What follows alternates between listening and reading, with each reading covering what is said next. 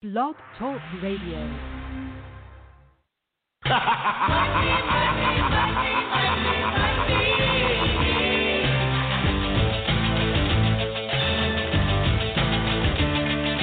Everybody's got a price. Everybody's gonna pay. Everybody, it's Ted DiBiase, the Million Dollar Man, and you're listening to the Wrestle Talk Podcast.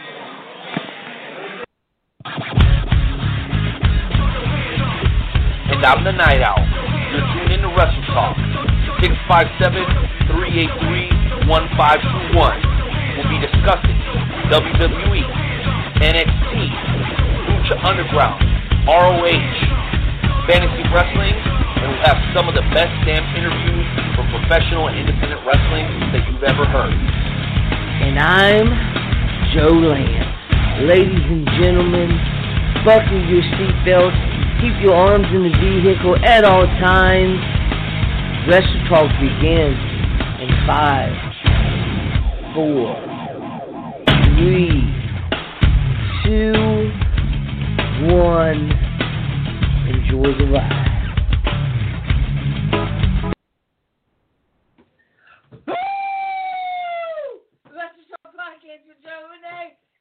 Live once again, ladies and gentlemen. I'm scaring the shit out of the cats. I'm scaring the shit out of the wife. I'm scaring the shit out of everybody tonight. I'm excited. I'm ready to go. It's gonna be a amazing night, or as Bobby Roode would say, it's gonna be glorious. Absolutely glorious, ladies and gentlemen. It's gonna be so much fun tonight. Episode 314. We got the high spot segment. We got the shoot and shout segment. We got the F the Wrestle Talk Podcast Game Show Challenge. We got the FWWC segment. If that's not enough, ladies and gentlemen, we did have Anakin Murphy scheduled for tonight, but he had a uh, a event that he had uh, he had something come up and he had to we had to reschedule him. But have no fear, ladies and gentlemen. Kevin Cook is still going to be here at 8:30. So what we're going to do right now is what we always do, and that is, ladies and gentlemen, we're going to go to the one thing we do every single week, ladies and gentlemen. Take off your your your hat, stand up, put your hand over your heart, and pay homage to the greatest America, to the greatest country ever, and that's America. Damn it. Oh,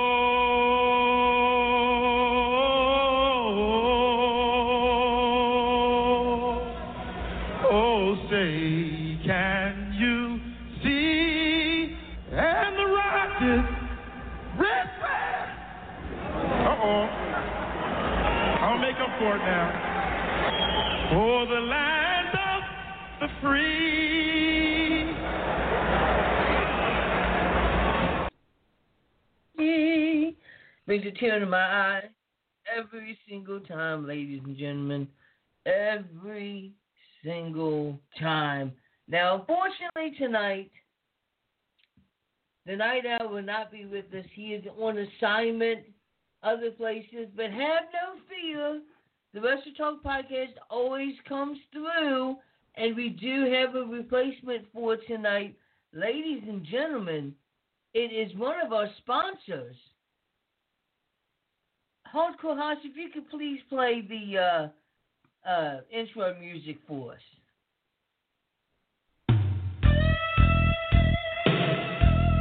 That's right, ladies and gentlemen.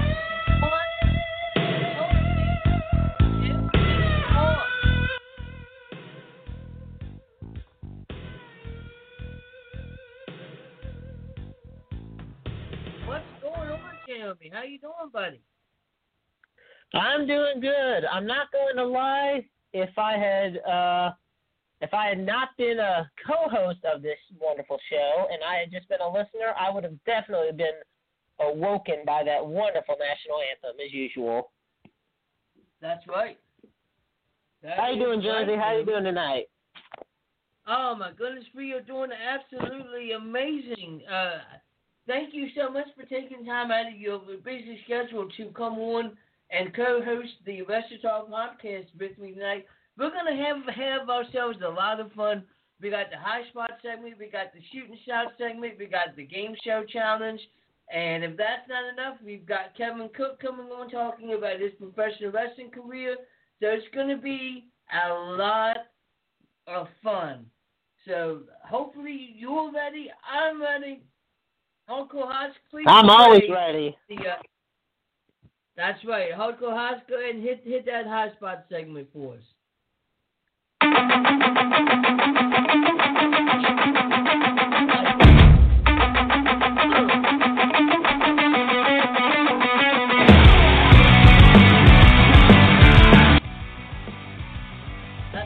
Always, always, always gets me pumped up. But I'm gonna go ahead and start it off. If you watched Monday Night Raw last night, you know that Retribution debuted with brand new masks. It seems like every week we're learning more and more and more about them, and you could definitely tell. I don't know if you watched it, but at least two of the people are very, very recognizable, and that is Mia Yim and Mercedes Martinez. Uh, what did you think about the whole uh, about Retribution? Because cause I know that uh, you watch wrestling a lot, Jeremy. So, what do you think about uh, Retribution? You know, this is the thing. I feel that Retribution has a chance to be something really, I don't even know, I wouldn't say revolutionary, but just really some exciting shock value because if you go back a few weeks when they first debuted, things were happening on Raw and SmackDown and nobody knew what was going on. Then it cuts back Mhm. to the security footage of them throwing Molotov cocktails at the transformer and electrical boxes. And for the next few weeks, people have been wondering. You know, they've been causing all kinds of issues. They've been feuding with, they've been attacking wrestlers. They've been damaging equipment. They have been Right. Destroying the ring, attacking announcers. They've been doing everything basically. And I think what happened at some point, and this is where the issue I have with Retribution comes in. I Mhm. feel like at some point, the original people they had in mind as the Retribution members changed. So now they Yeah. had to shift and come up with a bunch of new wrestlers to fill in the spots. Because some weeks you'll see they have, you know, over 10 members of Retribution at once, you know, when Yeah. they jumped Biggie and John Morrison on SmackDown.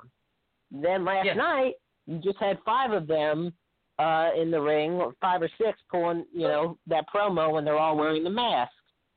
And yeah, um, well, what do you think on Yeah. that? I mean, I just feel like it's something that could really be better than what it is at the moment. I think that what WWE was trying to do was, I think that the people that you saw last night in the ring, the five or six people, those are going to be the main members of Retribution, and they've always been the main members of Retribution. What the WWE has been doing is is when Retribution was coming out, they would would bring out different people so that nobody would uh, really know exactly who's in Retribution, so that you know it it, wouldn't spoil it for uh, anybody. But I believe that the the five or six people that you see last night are the members of Retribution. If I'm not mistaken, it is Mia Yim, Mercedes Martinez, Donovan Do- uh, um, Shane Thorne, and uh, Dio Maddin. Dio I believe those. Yes, and I believe that it's going to be announced that the the leader of Retribution is the one and only Adam Pearce. Now that would be uh, quite the interesting play because over the past few weeks, you know, you, didn't really see Adam Pearce on television in a prominent role up until the emergence of Of Retribution. Retribution. Exactly. So I think that'd be a great play for them. Exactly. All right, well, ladies and gentlemen, we do have a uh, uh, caller. So what we're gonna go ahead and do is we're gonna go ahead and bring on this uh, caller. I I understand that we have music for this caller uh, in uh, Hardcore House. If you can play the uh, music for us.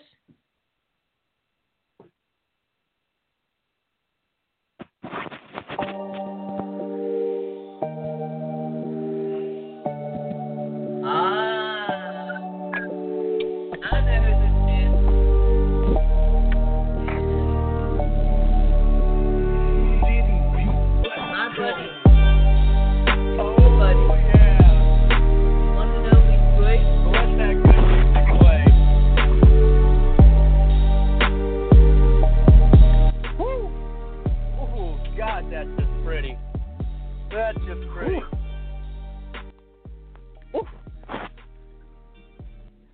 Nightmare, how is how good is that music?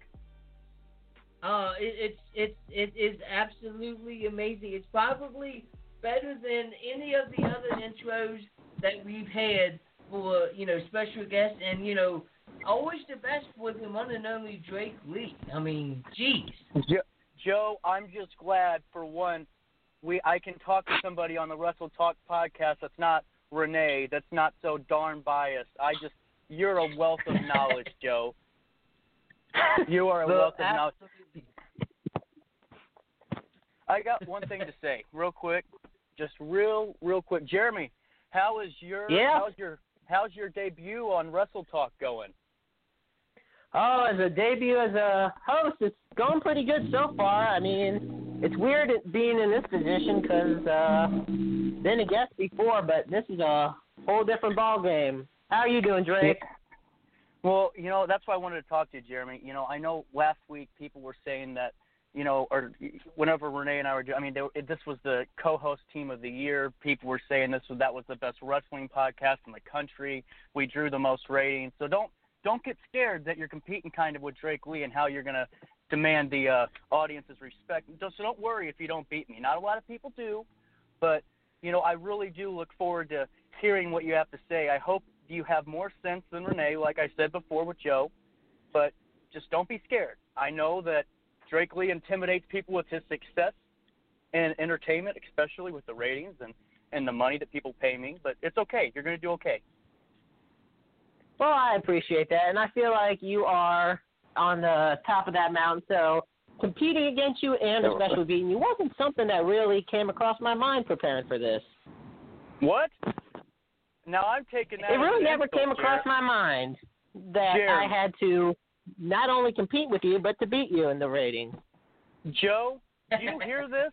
Do you do you really hear this? He did Drake Lee didn't cross his mind before he went on the show. Do you understand? Yeah, do you get this? yeah. Yeah, uh, J- Jeremy calls It's all about the interpretation here. Now, wait a minute. I'm just saying, you know, I I'm just I was being friendly. I I was just calling out the the proverbial elephant in the room. I'm Right. driving back actually to my estate now, so if you hear some some cars, that's because I'm literally driving back into my estate now, and we're getting to my private road here in a second. But I was just being nice because I figured, you know, I wanted to call out the elephant in the room. You know, a lot of people were talking today. Is Jeremy gonna beat? Is Jeremy gonna beat Drake Lee? And I just wanted to throw it out there right away. If, if it's okay, if it, but you're gonna come out there and insult me as much as I've been insulted ever by saying you weren't thinking about that. I mean, that it's almost like you were just waving me off like I was a nobody. You and nobody, not at all. You are a big time somebody. After all, I've interviewed you multiple times before, so I mean, who am I to ignore you? That you know what, Jeremy? I'm glad we're all on the same page now. I just Of have course. A, I just have a quick question before I let you guys Go go. for I mean, this is a, this is the big this is a big deal. I mean, Jeremy's on with Joe. This is a nice show. Even it's got even better now that I'm on. Thank you know, you're welcome. What a great way to kick you guys off by having Drake on. I mean, that's just phenomenal. And uh, no charge. I'm doing this as a favor because Renee's not on the air. And I just want to leave you with this. Saturday, okay? Saturday. Even though Jeremy just got me very frustrated with the way he delivered his response to me. I'm not taking it personally. I am not more pissed off with this than I am pissed off with this Magnifico guy that I'm taking on Saturday at Mount Vernon, Joe. I'm just telling you, I'm dirty working his ass all over that ring. Who are you facing? I'm facing Magnifico in Mount Vernon Saturday, Joe. It's been all over. It's been all over the news. You haven't seen that? That poor I'm all- Ooh, you got I'm this, telling Drake. you, I've been all over posters. I've been all over everything. And guess what? Do you guys want to hear this? This is why I'm so frustrated, okay? I'm Drake Lee, okay? Like a big deal, okay? And they're going to put the wrong name on the poster. They're going to call me Derek. Who the hell is Derek? They didn't. I swear to God, swear to God, state law. And what they did is they called me Derek, they insulted me, and I think Magnifico had something to do with it. I really do. So you know what? It's going to be my absolute pleasure Saturday, even though I got to try to keep it together because I am a a public figure, if you will. I think I'm just going to dirty work his ass all over that ring in Mount Vernon Saturday. What do you guys think? You know, I, I think think what you should do is take my inadvertent uh, comments that had pissed you off.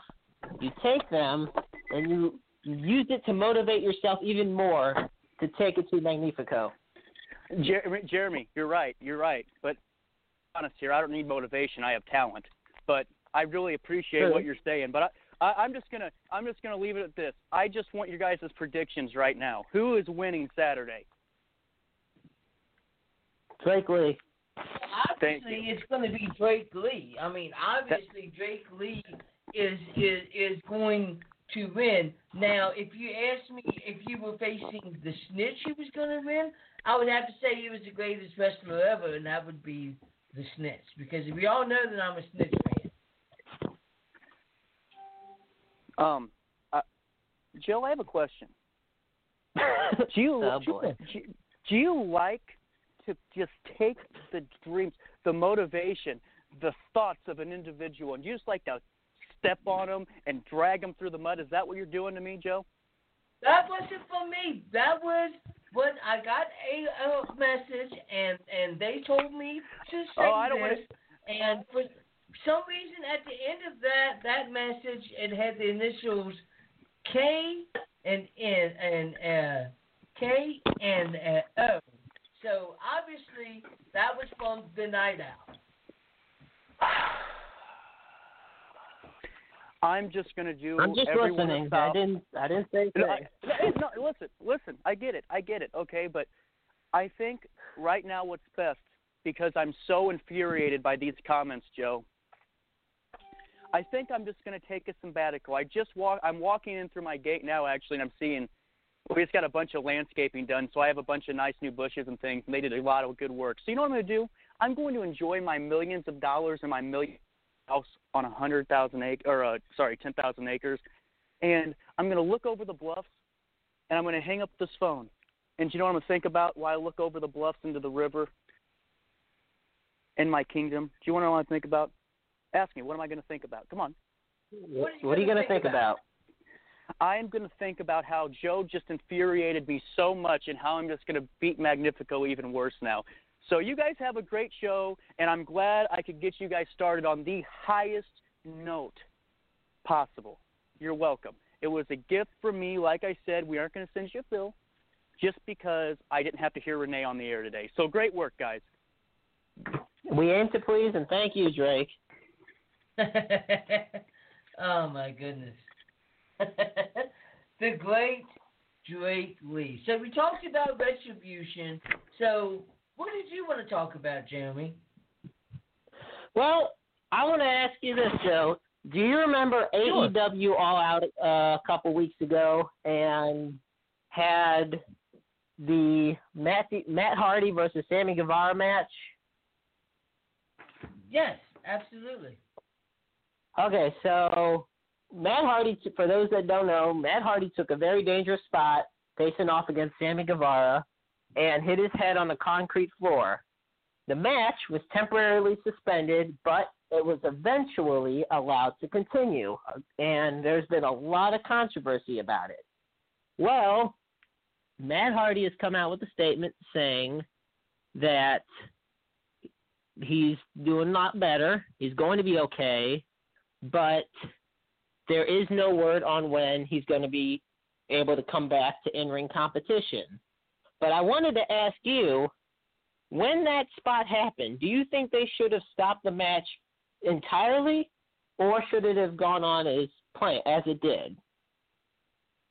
Here's my thing.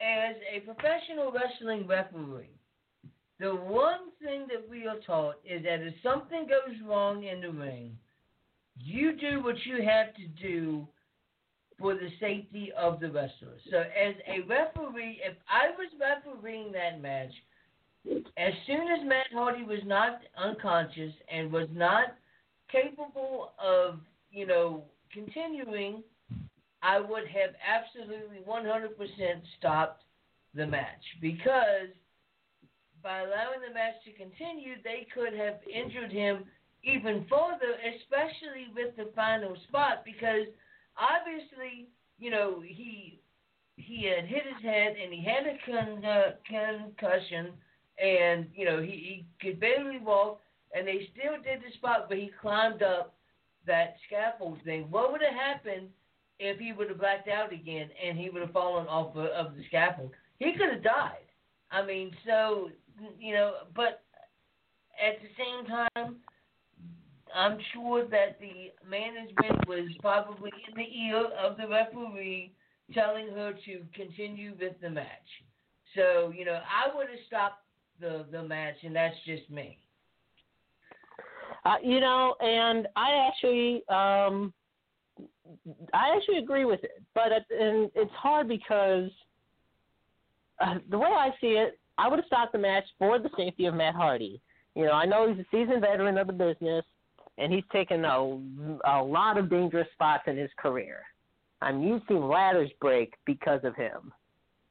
But there, and there comes a point especially at this point in his career, where you have limits on what you can do. And to me, I don't care who you are. You take a suplex to where your head lands on a concrete floor and you're knocked unconscious. Yeah, that's where the end of the match is because nobody would pre-plan that type of a spot. And you know, we're not bashing Sammy Guevara for it. We're not bashing Matt Hardy we're just putting into perspective on a night that was already full of I mean, all out, while I enjoyed most of it, it did get mixed to negative reviews from a lot of people.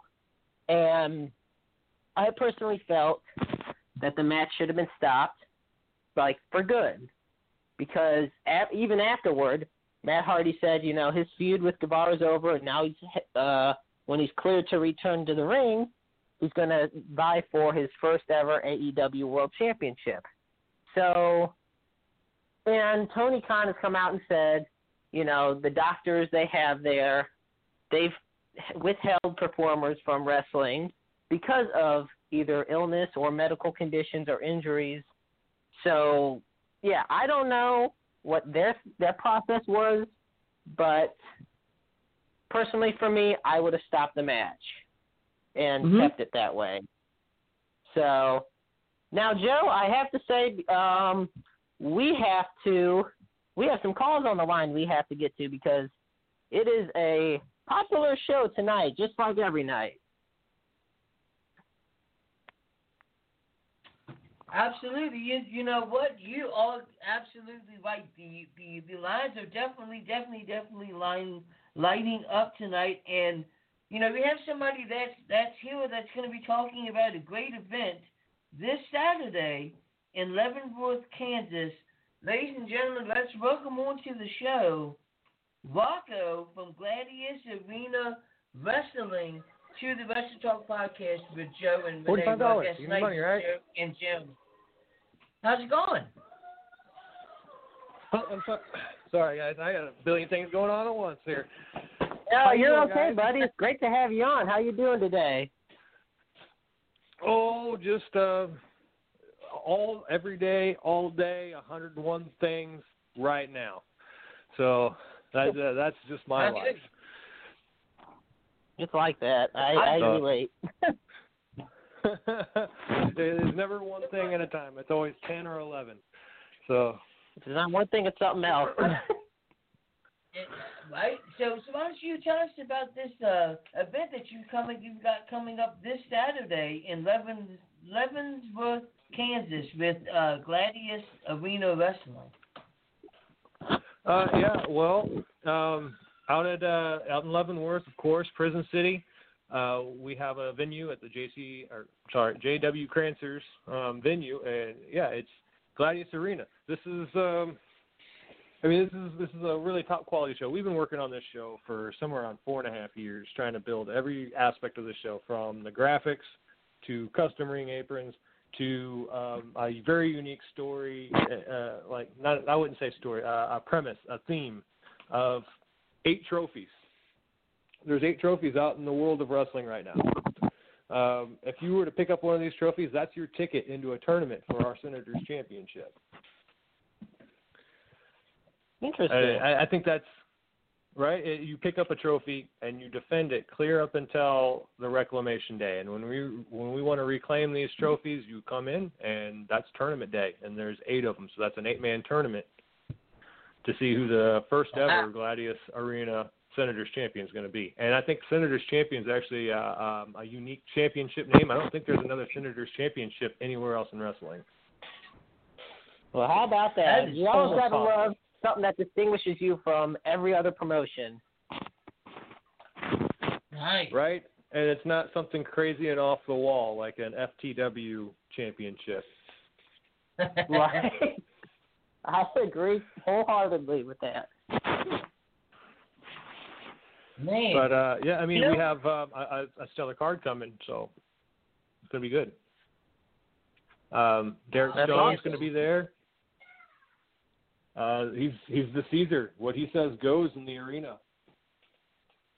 So um, be ready for some curveballs in that direction. Uh, we have um, Kyle King's going to be on the card. nice. And Kyle King is he's one of my personal favorites. Uh, uh, he's actually one of my favorites to do really well in the tournament. So we'll see Mhm. how he does uh, uh, at the show on Saturday.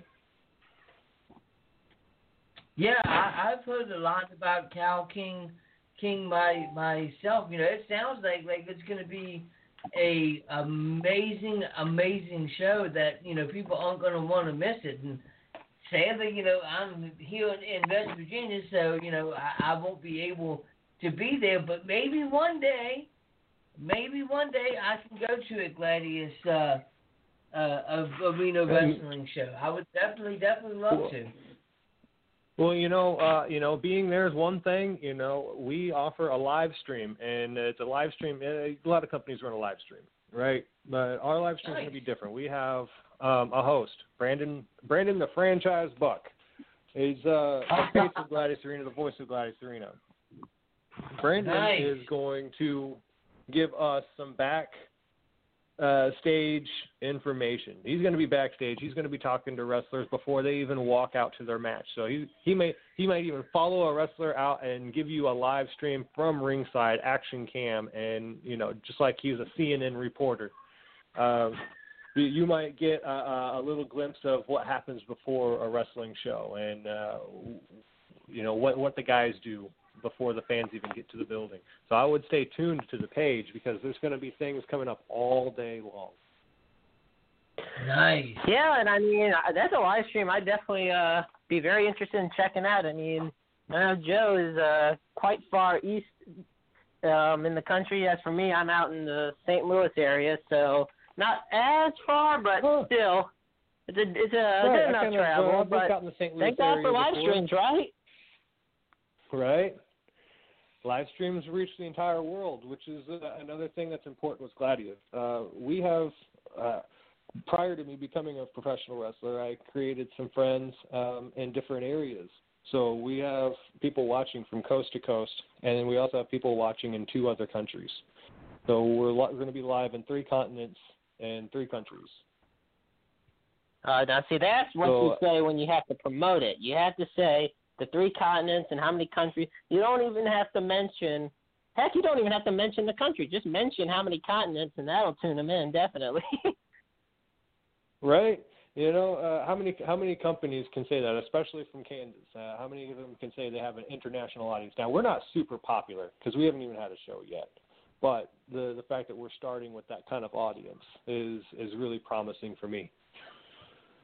Well, see, that's all the more impressive. I mean, you guys haven't had a show yet, and yet you're already, you know, on being, you know, checked out by three continents. That in of itself is, you know, a very self-sustained and self-sufficient way of promoting yourself, you know, and especially with everything going on, you guys have adapted to connect to the audience, and you know, I commend you guys a lot for that. It, it's it's been a struggle trying to figure out. Like we had a show scheduled for May the 30th. It was going to be a a ringer of a show, and uh, you know, COVID hit us like a ton of bricks, and it just put a screeching halt to a whole lot of things that was going on in Gladius. Mhm. So uh, that was disappointing. But you know, Right, I everything else is running understand really that. smooth. Everything else is running real smooth uh, up to this point. So uh, I, I can't complain. Uh, I well, I can complain. There is one thing about Gladius right now that's that's uh, kind of eating my ass right now. Like, can I say that? Eating my ass? It, Yep, You you You can. definitely Look, I, look, Say what you want to. go for it. so here, here's the deal. So I came into Gladius. Uh, you know, uh, we built this company, and I, I told myself I wasn't going to control the booking because I'm not going to be one of those guys that books myself to be uh, in matches I shouldn't be in, right? So right. the deal was I, I, I handed over the booking to somebody else. Well, I I also entered my name into the competitor's hat for for Gladius uh, with my brother, the Marksman. I think you all know who the Marksman is in Kansas City. Uh, the problem is now I'm facing the Marksman, and that's just not going to be fun. Right. So he, he's a he's a rough guy, and I already got a sore shoulder, and that that's like legit. Like I hurt my shoulder over uh, over a week ago, and I'm just now getting it back. So I, I'm not going to be in the best of ring shape, although I'm busting it twice as hard this week to try to catch up. But Right? He never stops working. That is is true. We have had him on our podcast. That is definitely true, man. You know, it sounds like Gladius uh, Arena Wrestling has the who's who of professional wrestling. And if you're not going to be there, and you definitely don't want to miss it, but like you said, if you can't be there, definitely tune into the page because they're going to be doing live feeds and stuff. So it's going to be absolutely amazing. I know I'll be tuning in. I'm sure I will Jeremy's going to be tuning in. I'm sure that the night is going to be tuning in. It's going to be a lot of fun. Fantastic. You know, I would I would stay tuned because there's going to be some surprises. There's going to be things you've never seen anywhere else before at the Gladius Arena. This is uh, it, it's going to be different. So definitely keep your eyes on that. Yeah. We look forward to it, Mhm. definitely, Rocco. So before we let you go, can you tell the fans, you know, how they can get tickets to the uh, show? Absolutely. So you can go to Gladius Arena uh, Facebook page. You could you could message us there, um, and we can make uh, a, and what we can do is if you send the money to uh, and, and your order for how many tickets you want to our PayPal at Gladius Arena Talent at gmail.com, uh, we will send you a digital personalized ticket that has your name and barcode on it. So everybody knows it's you. Nobody can steal your ticket. Nice. So you can go to the Gladius Arena page. You let us know what our order is, and we can guide you through the process from there. Very, very I mean, that's that's efficient. There you go. Right? We create Right. our own tickets. I mean, why outsource? I mean, that's that's one of the things that's going to you know set us apart from other companies. We don't outsource for hardly anything. So you know, whatever you see from us it came from us, hmm from our merch to our graphics to the theme to the to the wrestlers. But I, for one, can't wait to uh, uh, watch. Is there anything else that you want the fans to know before we we let you go, sir? Yeah, one more thing to keep in mind: the Romans are coming. Oh, the Romans are coming. Wow. All right, well, ladies and gentlemen, that was Rocco from Gladius Arena Wrestling. Man, that sounds like an awesome show, doesn't it, Jeremy? I think it does.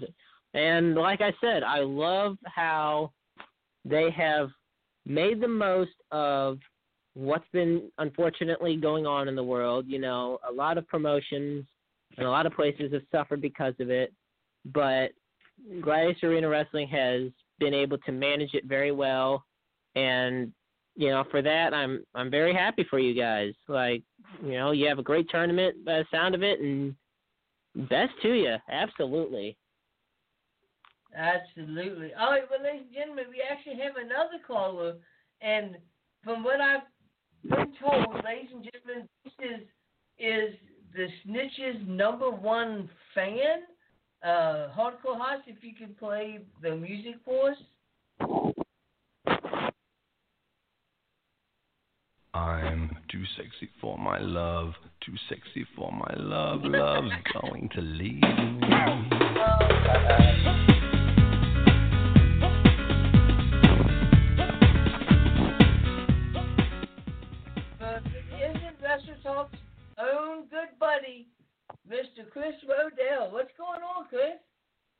Hey Hey, Joe, Chris. what's going on? I hope hope, hope everybody, hope Joe, Jeremy, hope everybody's doing well, staying safe. You know, staying that social distancing away from people. But so I'm sitting, I'm sitting on my couch watching TV. You know, cooking some dinner, and my phone starts blowing up about something that's happening on Wrestle Talk. And it does happen to be the uh, 314th episode, which representing the St. Louis area here. So, what is going on with Dynamo and Drake Lee?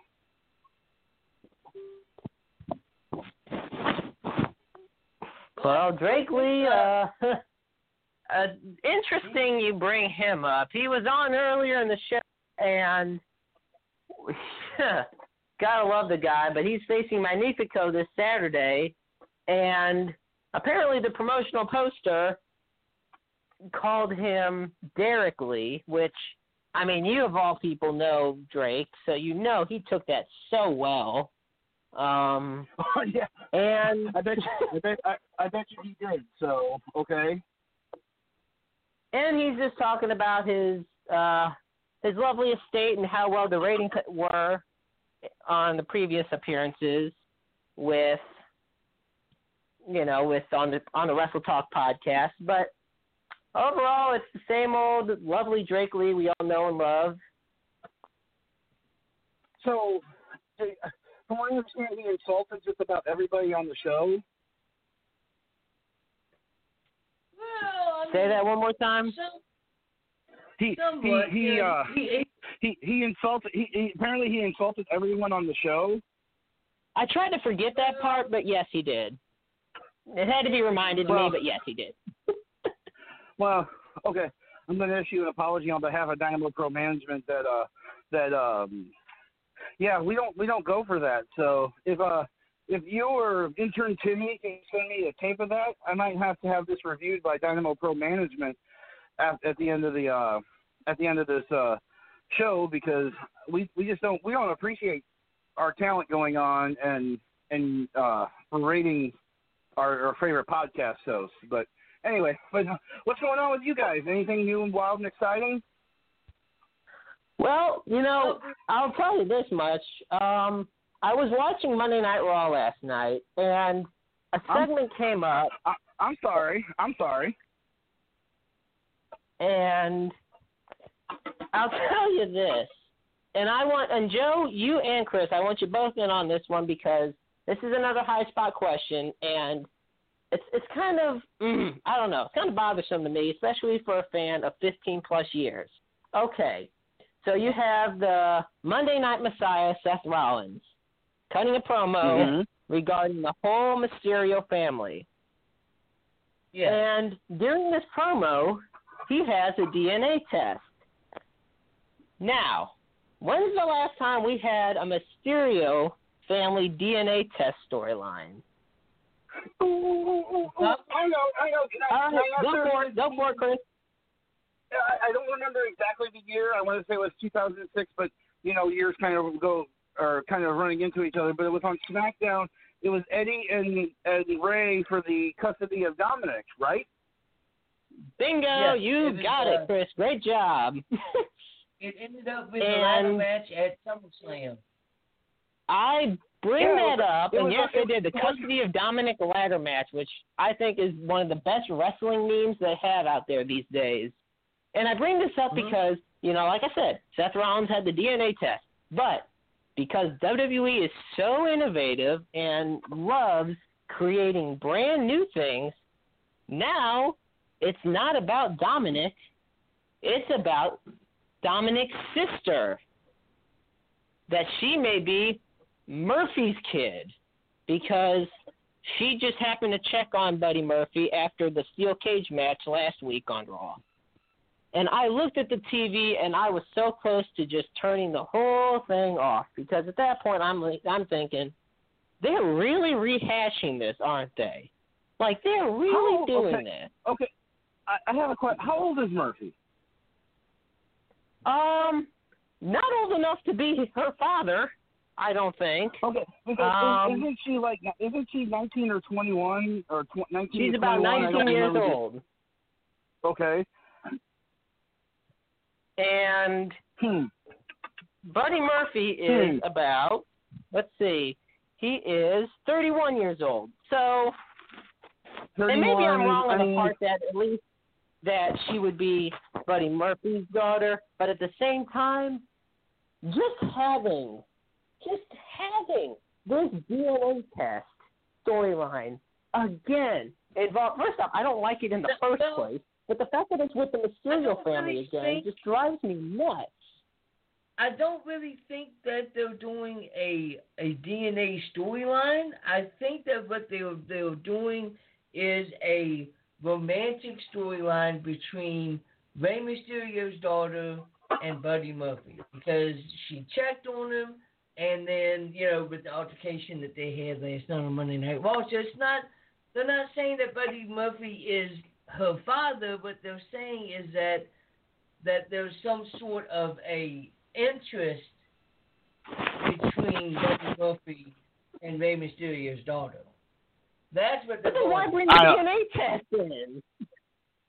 That's my question. I feel like that whole. I feel like if she has an interest in Buddy Murphy, which a 31 year old and a 19 year old, I mean, we're we're gonna look past that for a second, um, even though we shouldn't.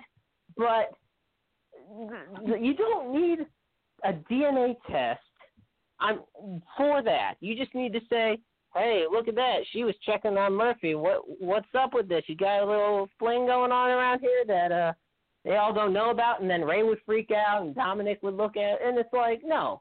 And it's not even as if she gave him a big hug and gave him medical attention. She literally just took two seconds, leaned down and looked at him, and then walked into the cage to check on Dominic.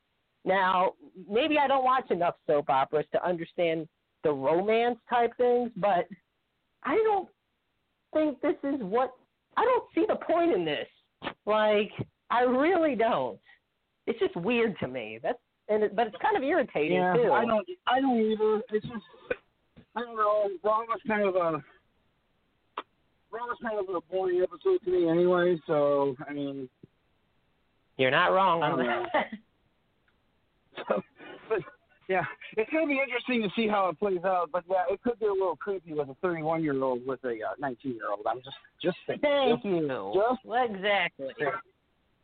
So, all right, bo- boys, I just want to stop in and uh, if if uh, intern Timmy could send me that uh that tape of the Drake Lee interview, I would like to review that with the uh members of the uh. We'll have them get right on that, Chris, definitely, because I know, because me, who has a great relationship with Dynamo Pro and all the guys in it, um, even Drake Lee, um, I know, I don't hold it against you guys, but yeah, we're going to make sure you in the management definitely have a listen on that tape. Yeah, de- definitely send, send- send it to me because um Luke's kind of uh been quiet, so I've been kind of helping out a little bit. But yeah, we we can't have uh, our talent even even if they're promoting like working other places. You know, we just we just can't have that. So, and me and Drake have a pretty good relationship, but I just think we need to we probably need to discuss this. He might need to uh, go into a little bit of a anger management class or something. So, but no, you guys. Absolutely. I hope you guys have a great. Oh, and also, actually, we're gonna have uh, Haas send it to you because Timmy doesn't even work here. I just realized that. Maybe he got insulted by Drake Lee too, and just decided not to not to work here. I So thought- Haas I will thought, definitely get I, on thought, that. inter- I thought I thought intern Timmy was the guy that we blamed on every. I mean, No, relied on everything for. A couple of weeks ago, we made a transition, and intern Timmy was fired, and the Wrestle Talk podcast has its own so has its own uh, media director, and that, ladies and gentlemen, is Hardcore Haas. That's right. Okay. So no more intern Timmy. Well, well, forget about intern Timmy then. I mean, he was he was useless anyway. He never got anything right. So That's right. Yeah, I didn't like him anyway, right? Yeah. No, no wonder you guys fired him. He was just he was terrible. I mean, Exactly. all right, gentlemen. Well, you guys have a good rest of the show, and I'm gonna go. I will review that tape, and if anything comes out, we will post it on the uh, Dynamo Pro Twitter page or my Twitter page or one of the two. So, All right. All Peace and love, Chris. You take care, buddy. all right, brother. You guys. All right, ladies and gentlemen, that was Jonathan Burns. I love him. He's such a great guy.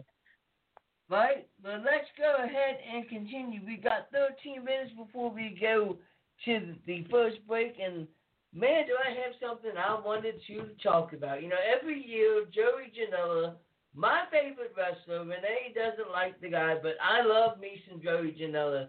But every year he has Joey Janela's spring break. And do you know who he's wrestling this year at Joey Janela's spring break? Do you know who Joey Janela is wrestling this year? He is wrestling the one and only Ricky Morton.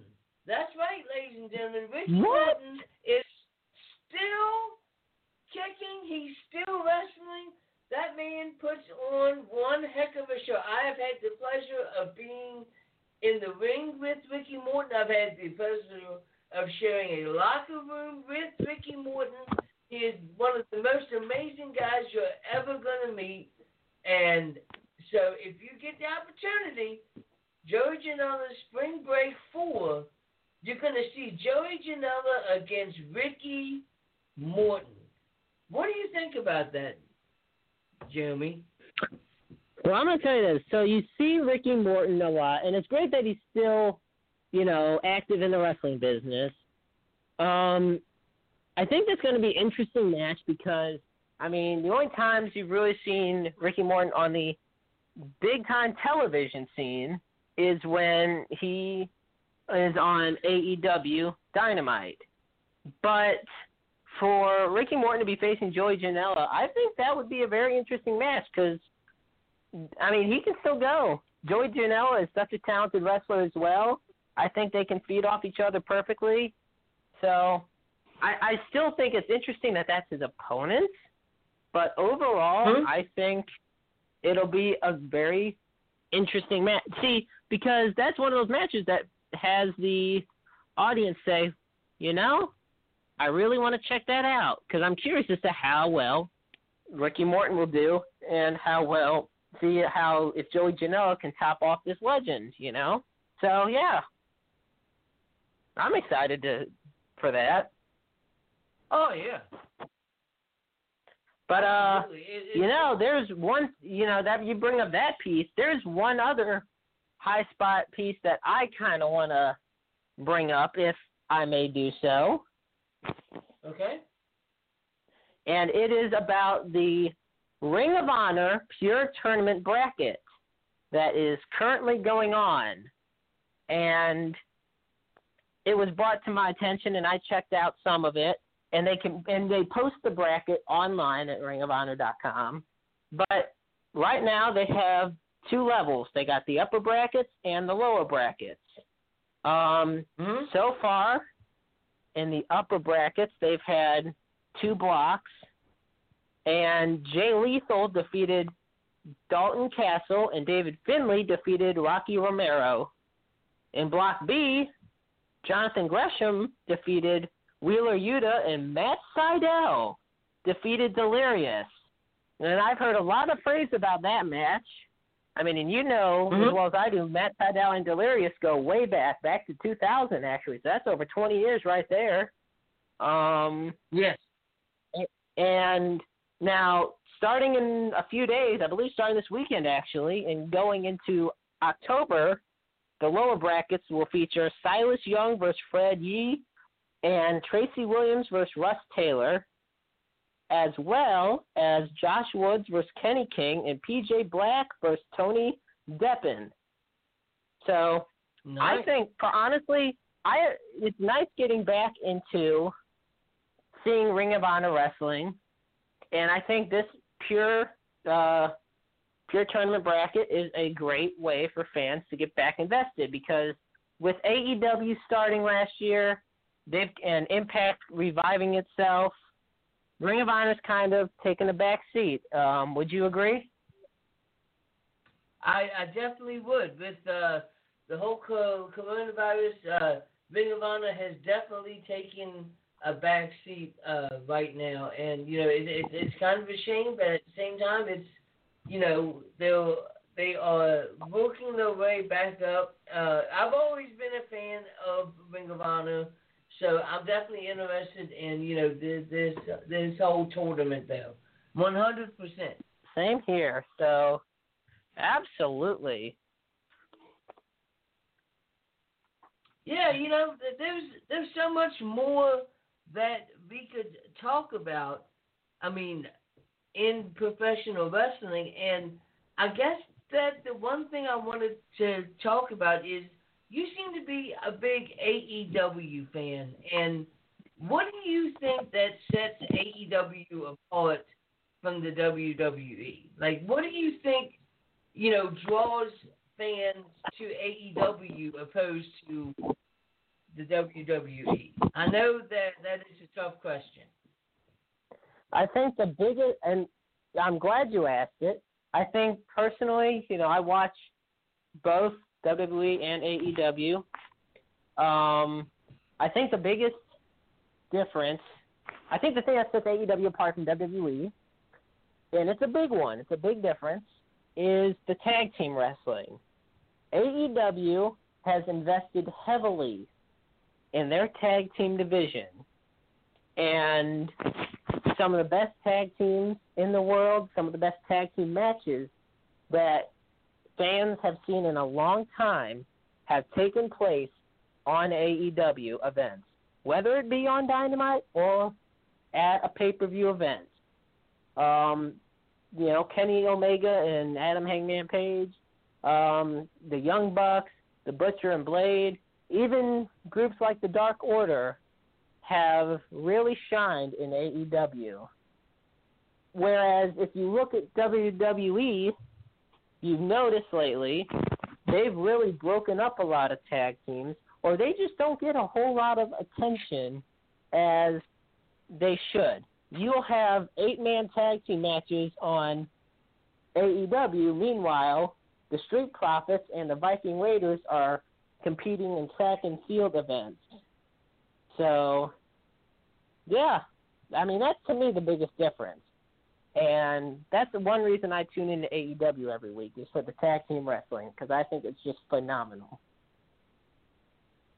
Yeah, the W uh, AEW definitely has a lock on the uh, tag team wrestling. Um, I wish that the WWE had a better tag team division, but they just don't. I mean, it's just, I mean, the major tag teams that you have in the WWE right now are the New Day, uh, Otis and uh, uh, Tucker, um, Cesaro and uh, Nakamura. Shinsuke Nakamura, Miz yeah. Morrison, the uh, Street Profits, the War Raiders, and uh, Andrade and uh, his tag team partner. So yeah, they, they it's just there's just not very many tag teams in the WWE, and you know I'm a big tag team wrestler. Like I remember back in, in the days when when you had the British Bulldogs, you had uh, the uh, the Powers of Pain, you had you had Demolition,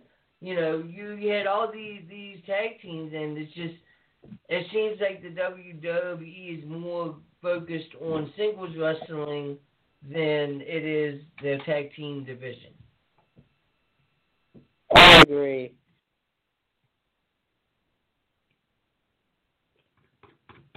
Absolutely. Well, Joe, I don't know about you, but I think we are getting close to one of your favorite parts of the entire Wrestle Talk podcast.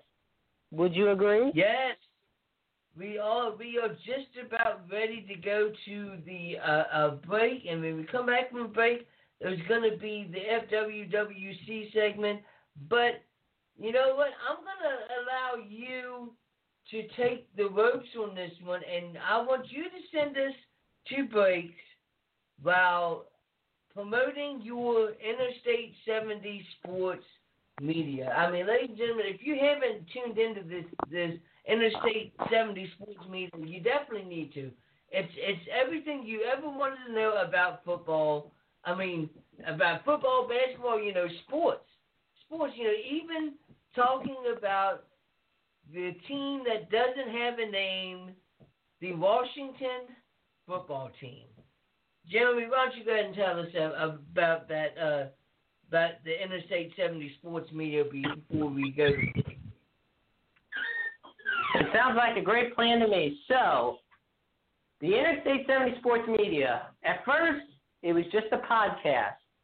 That was my original plan, you know, just get back into the game. But then something more became of it. And, you know, it grew from literally, you know, the ground up. I haven't paid for any ad, like, aside from sponsoring the Wrestle Talk podcast, which I think is a tremendous honor of mine. I have not spent anything on advertising. I don't do massive, you know, promotions and stuff like that. I just go by old school word of mouth.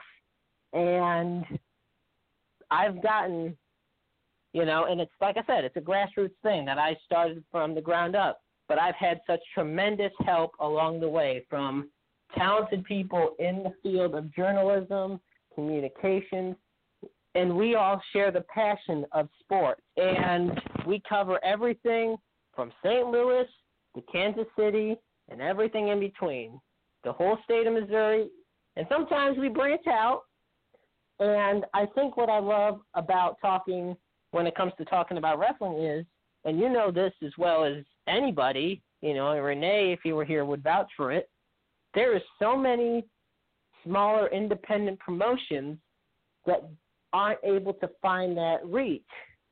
And I look at Interstate 70 Sports Media as a hub to where we can get all these promotions the exposure that they strive for. In addition to, you know, covering football and baseball, you know, basketball, hockey, the works. And the team is small, but the dreams are big. And we are the site that never sleeps. You can find us on Interstate 70sportsmedia.com. Or actually, I believe it's .org. Um, we're on Facebook. We're on Twitter, and we're just growing every day. It's taken a lot of work, a lot of time, and a lot of effort. But I'm just happy to have so much support from you and Renee, from the guys at Dynamo Pro, and from people all over the country probably some on other continents, but it, it just means a lot to me. So we've had a wonderful first hour here on the Wrestle Talk podcast. For those of you that have listened through this whole first hour, I hope you've enjoyed it. And I hope you enjoy it even more because we have so much more coming up on the second hour because we have the FWWC segment as well as an exclusive interview with Kevin Cook. So please stay tuned Mm-hmm. for the second hour of the Wrestle Talk podcast, sponsored by Interstate 70 Sports Media. That's right. Hardcore Haas, go ahead and bring us, take us to break. We'll be back in three minutes and three seconds. Take it away, Hardcore Haas.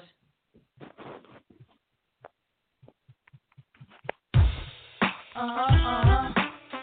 Yeah, man. Uh-huh,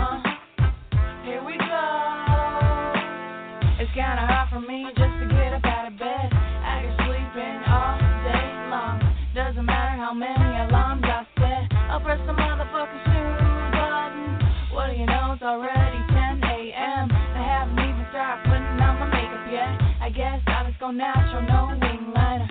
Fuck the hell, throw the shit up in a bun set. I'm wearing OT and some comfy jeans.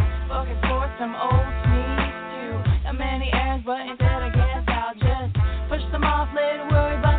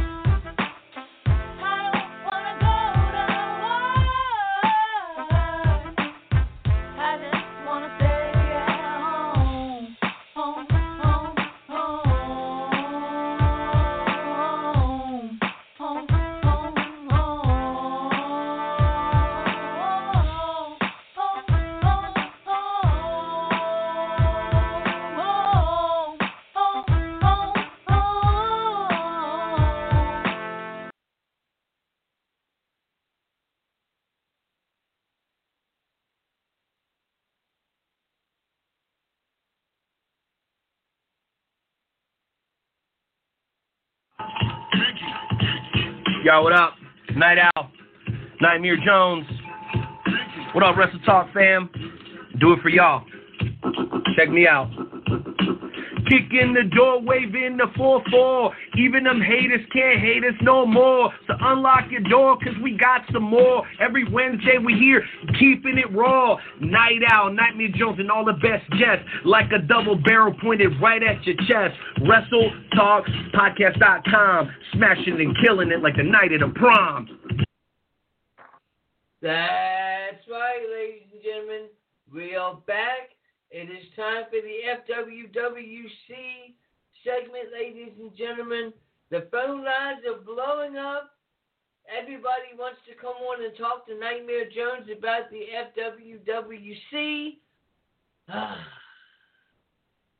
oh my goodness. What can we talk about this now? Some of you that are going to be listeners may be wondering, what the heck is the FWWC? What the heck am I listening to?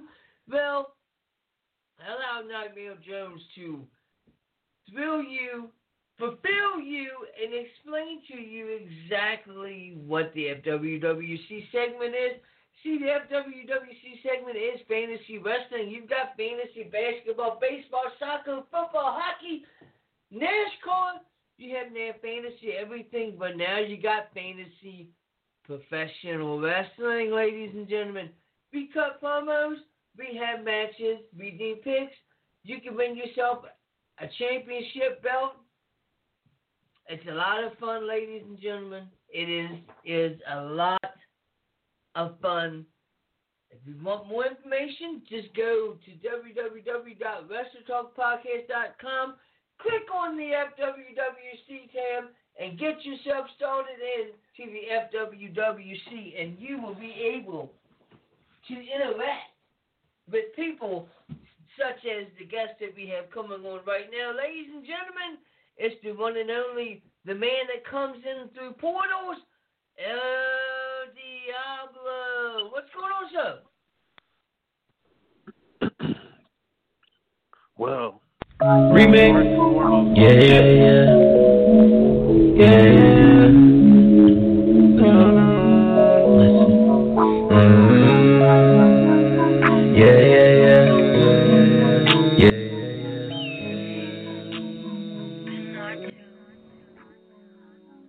Thank you, brother Haas.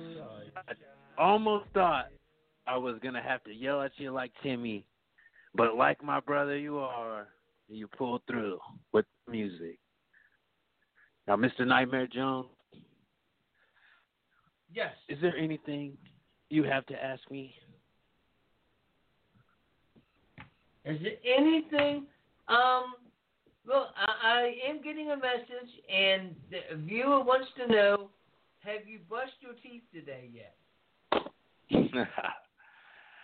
very, very funny. I mean, what? What exactly am I supposed to say? I mean, you're El Diablo, so you know it's just that's what the the question was. So, what do you have to to say, sir?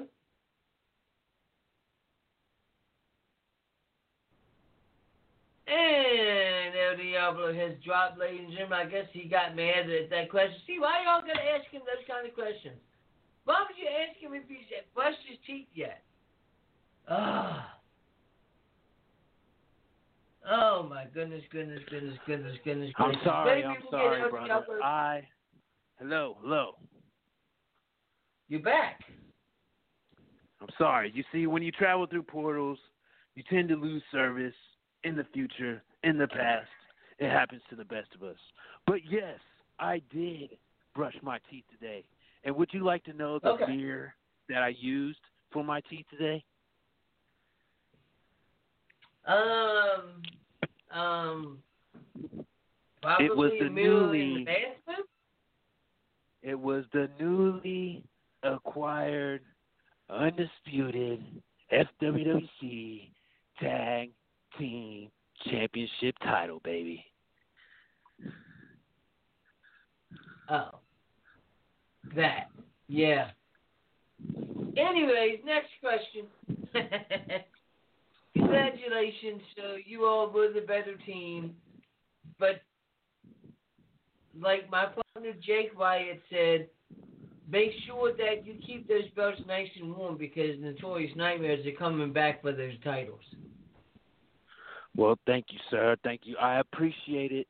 You know, Brother Jones, I it would be one hell of a fight. For you, sir, have made yourself a name around here.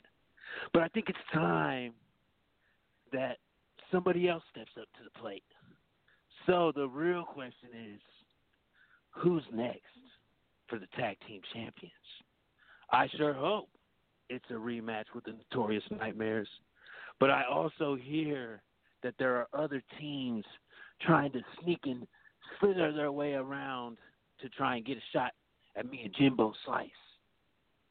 Who do you think is deserving enough to get a shot at the tag titles other than yourself, Man. my brother? You got so many tag teams. Like you, you, you've got the Crystal Lake Killers. You've got the Prophets of Madness. You've got Jessica and Lucky Flowers. Uh, you've got the Hefty Boys.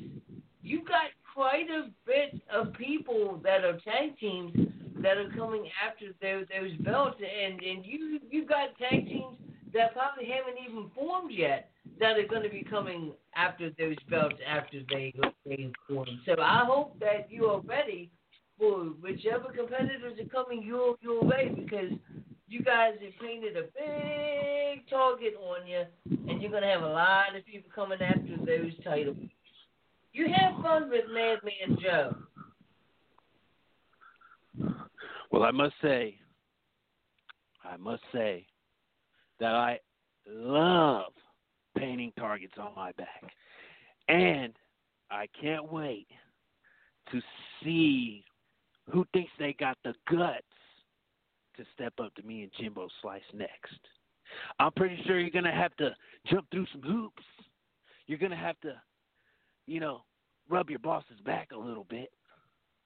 But hey, me and Jimbo, La Familia Zone, will be right here waiting. All right, well, ladies and gentlemen, that was the one and only El Diablo, ladies and gentlemen. All right, let's go ahead and bring in the next guest we have, ladies and gentlemen. That is Infinite Brands one and only Mr. Swag. What's going on, Swag? How you doing? The man, the myth, the legend, the lone champ on Infinite, Mr. Swag. How you doing there? Look, I am I'm calling in for one reason and one. What's that? Oh, Go what ahead. is that? go ahead, What is your what is your number one reason for calling in tonight, sir? I want to talk about a little something y'all been taking notice of called the union on the Infinite brand. You see, uh-huh. some people got this thing mistaken here. We are here because we don't agree with the way GM Tank Westbrook has been running our brand. Now, that being said, there's another group that's come up on the Infinite brand, the LWO. Now, last night, all of us on the union, every single one of us, took on somebody, whether it be in a team or a singles match from the LWO. All of us beat their backsides. I'm gonna keep it clean tonight. You guys. So basically? So so basically, what you're you're saying is last night you proved that LWO doesn't stand for Latino World Order. It stands for the Loser World Order. you took the words right out of my mouth. Right out of my mouth. It's exactly what's going on here. I, I, I don't, I don't know, I don't know what they're trying to prove. I don't know what's going on there. But loser world order is hitting the nail on the head. Now I understand that that that that you've got something coming up at a Survivor Series. What do you got coming up at Survivor Series?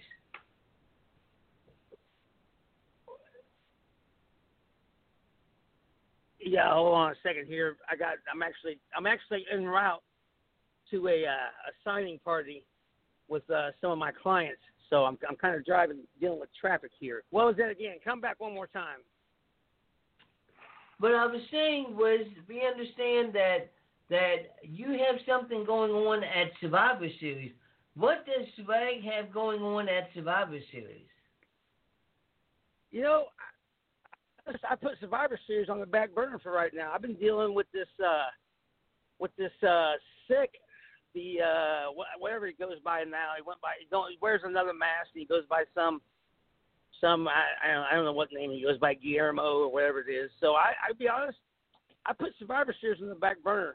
I got, I got, I got too much on the plate right now dealing with. uh dealing with dealing with sick and him him wanting to cash in his ticket and all that stuff. And just dealing with that all in general. I'm I'm kind of I'm kind of focusing on one thing at a time. You see, ever since SummerSlam, I've been on a roll, and the key Mhm. to that role is I focus on what is the task at hand. No more looking forward. Swag is focusing on what is at hand. So we're going to keep Survivor Series on the back burner for right now. If you catch my drift. Absolutely, sir. Is there anything else you want the FWWC to know before we let you go, sir? WWC itself. You know, I take a little exception. Um, there's a bunch of tag team names that were brought up in there, and Mr. Swag is one half of 187 Incorporated. Mr. Swag had to dispose of, with the other union members, had to dispose of his uh, uh, tag team partner, Big T. He's no longer around. But Mr. Swag and 187 Inc. is still alive. I am coming after them belts. Still focusing on what's the task at hand, but I find it very, very, very disrespectful that I wasn't mentioned when those tag team names were being thrown out there. Very disrespectful. You guys will know. You guys should know well enough now, but if not, you'll know soon enough. Well, you know, I, I was only naming tag teams that were actually relevant. But anyways, you have a good night, Swag. Until next time. All right, ladies and gentlemen, here we go. One of the best people to call in. She calls in every single week. She's got so much love for the Wrestle Talk podcast with Joe Renee. Ladies and gentlemen, the one and only hardcore sis, sister, hearts, whatever you want to call her. Just don't call her.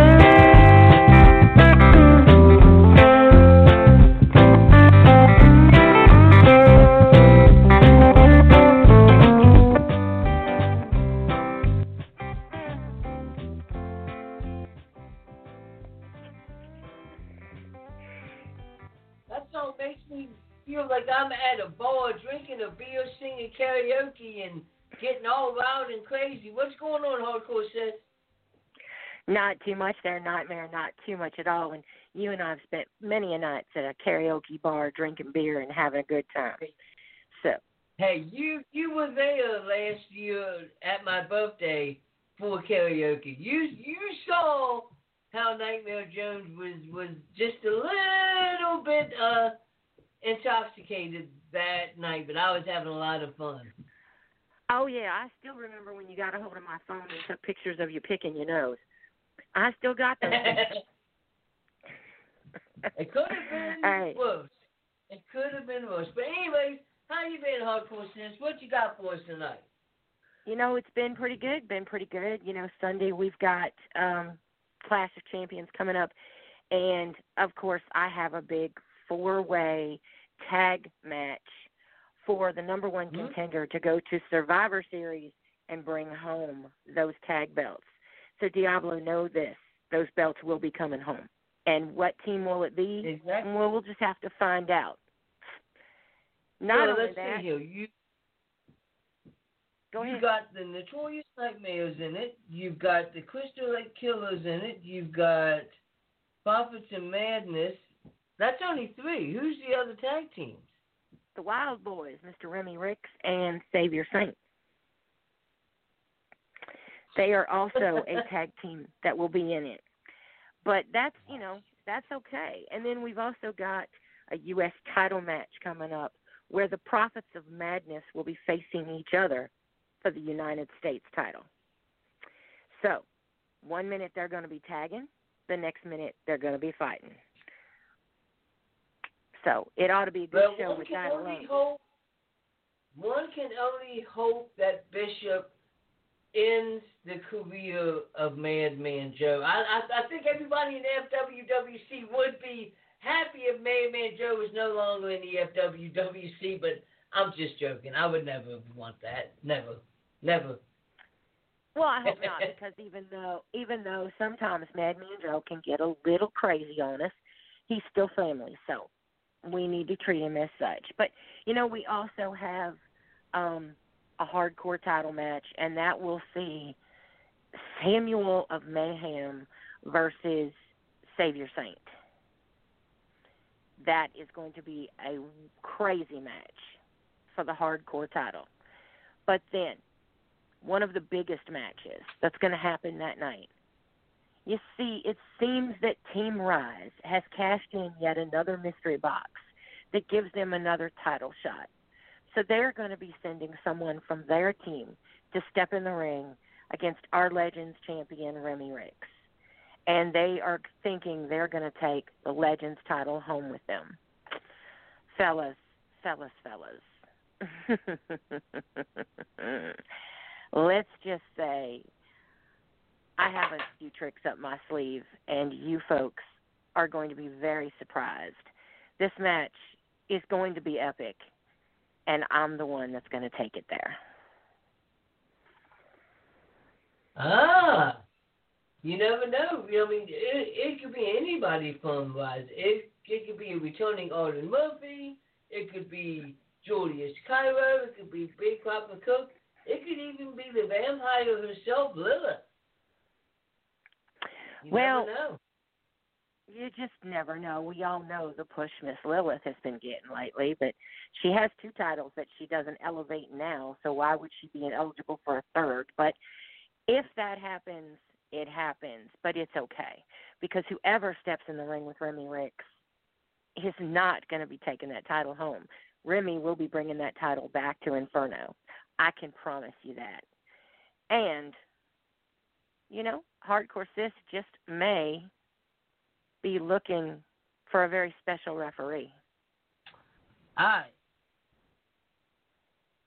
I wonder who that referee could be. I mean, it could be anybody. You're right. It could be anybody. And I do mean anybody, and it doesn't necessarily have to be an Inferno brand person.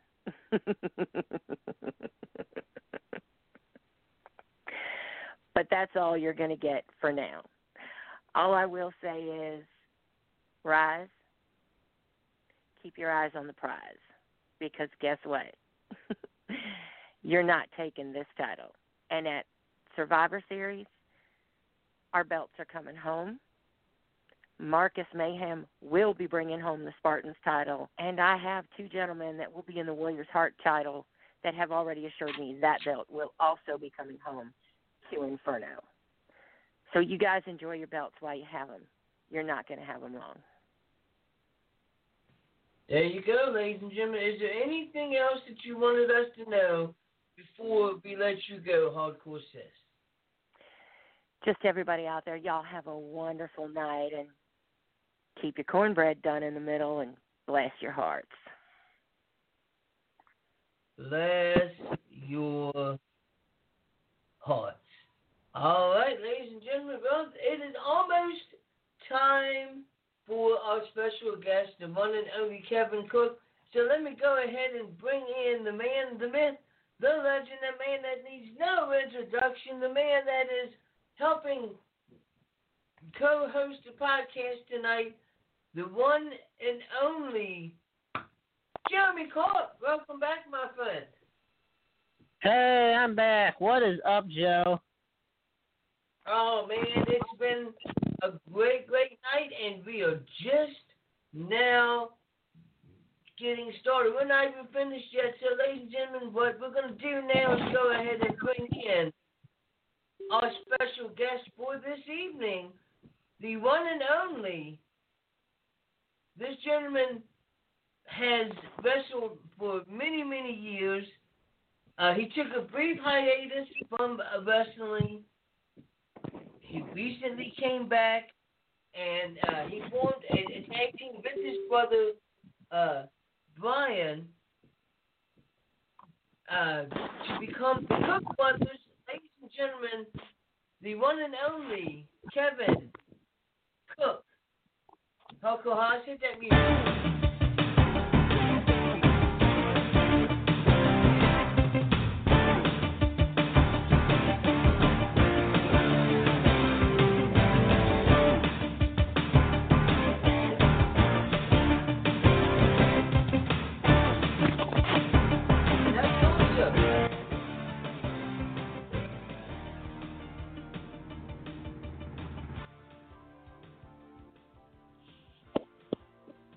Kevin, how's it going? How's it going, Hey, Kev? how are you? Hey, can you hear me? Oh man, Yes, we are sir. doing yeah, we we can hear you perfectly. We are doing absolutely amazing. So how has the coronavirus been treating Mr. Kevin Cook?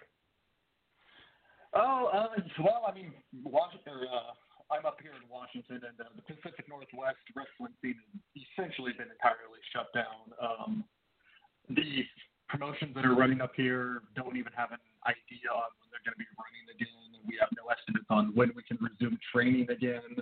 Um, it's been six months since I've been in a ring, unfortunately, And unfortunately, I also have no ETA on when it looks like we're going to be able to resume. So it's been uh, pretty unfortunate to say the least.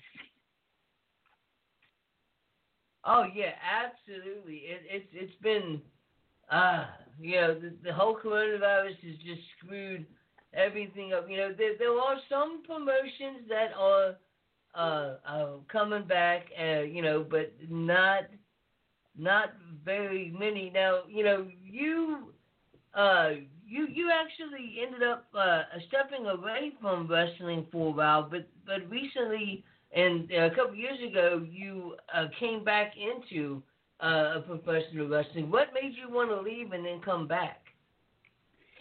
Well, so at the time uh, when I had, um, it was about an eight-year hiatus that I had actually took, so it was uh, quite a while. I had started originally wrestling when I was about 17.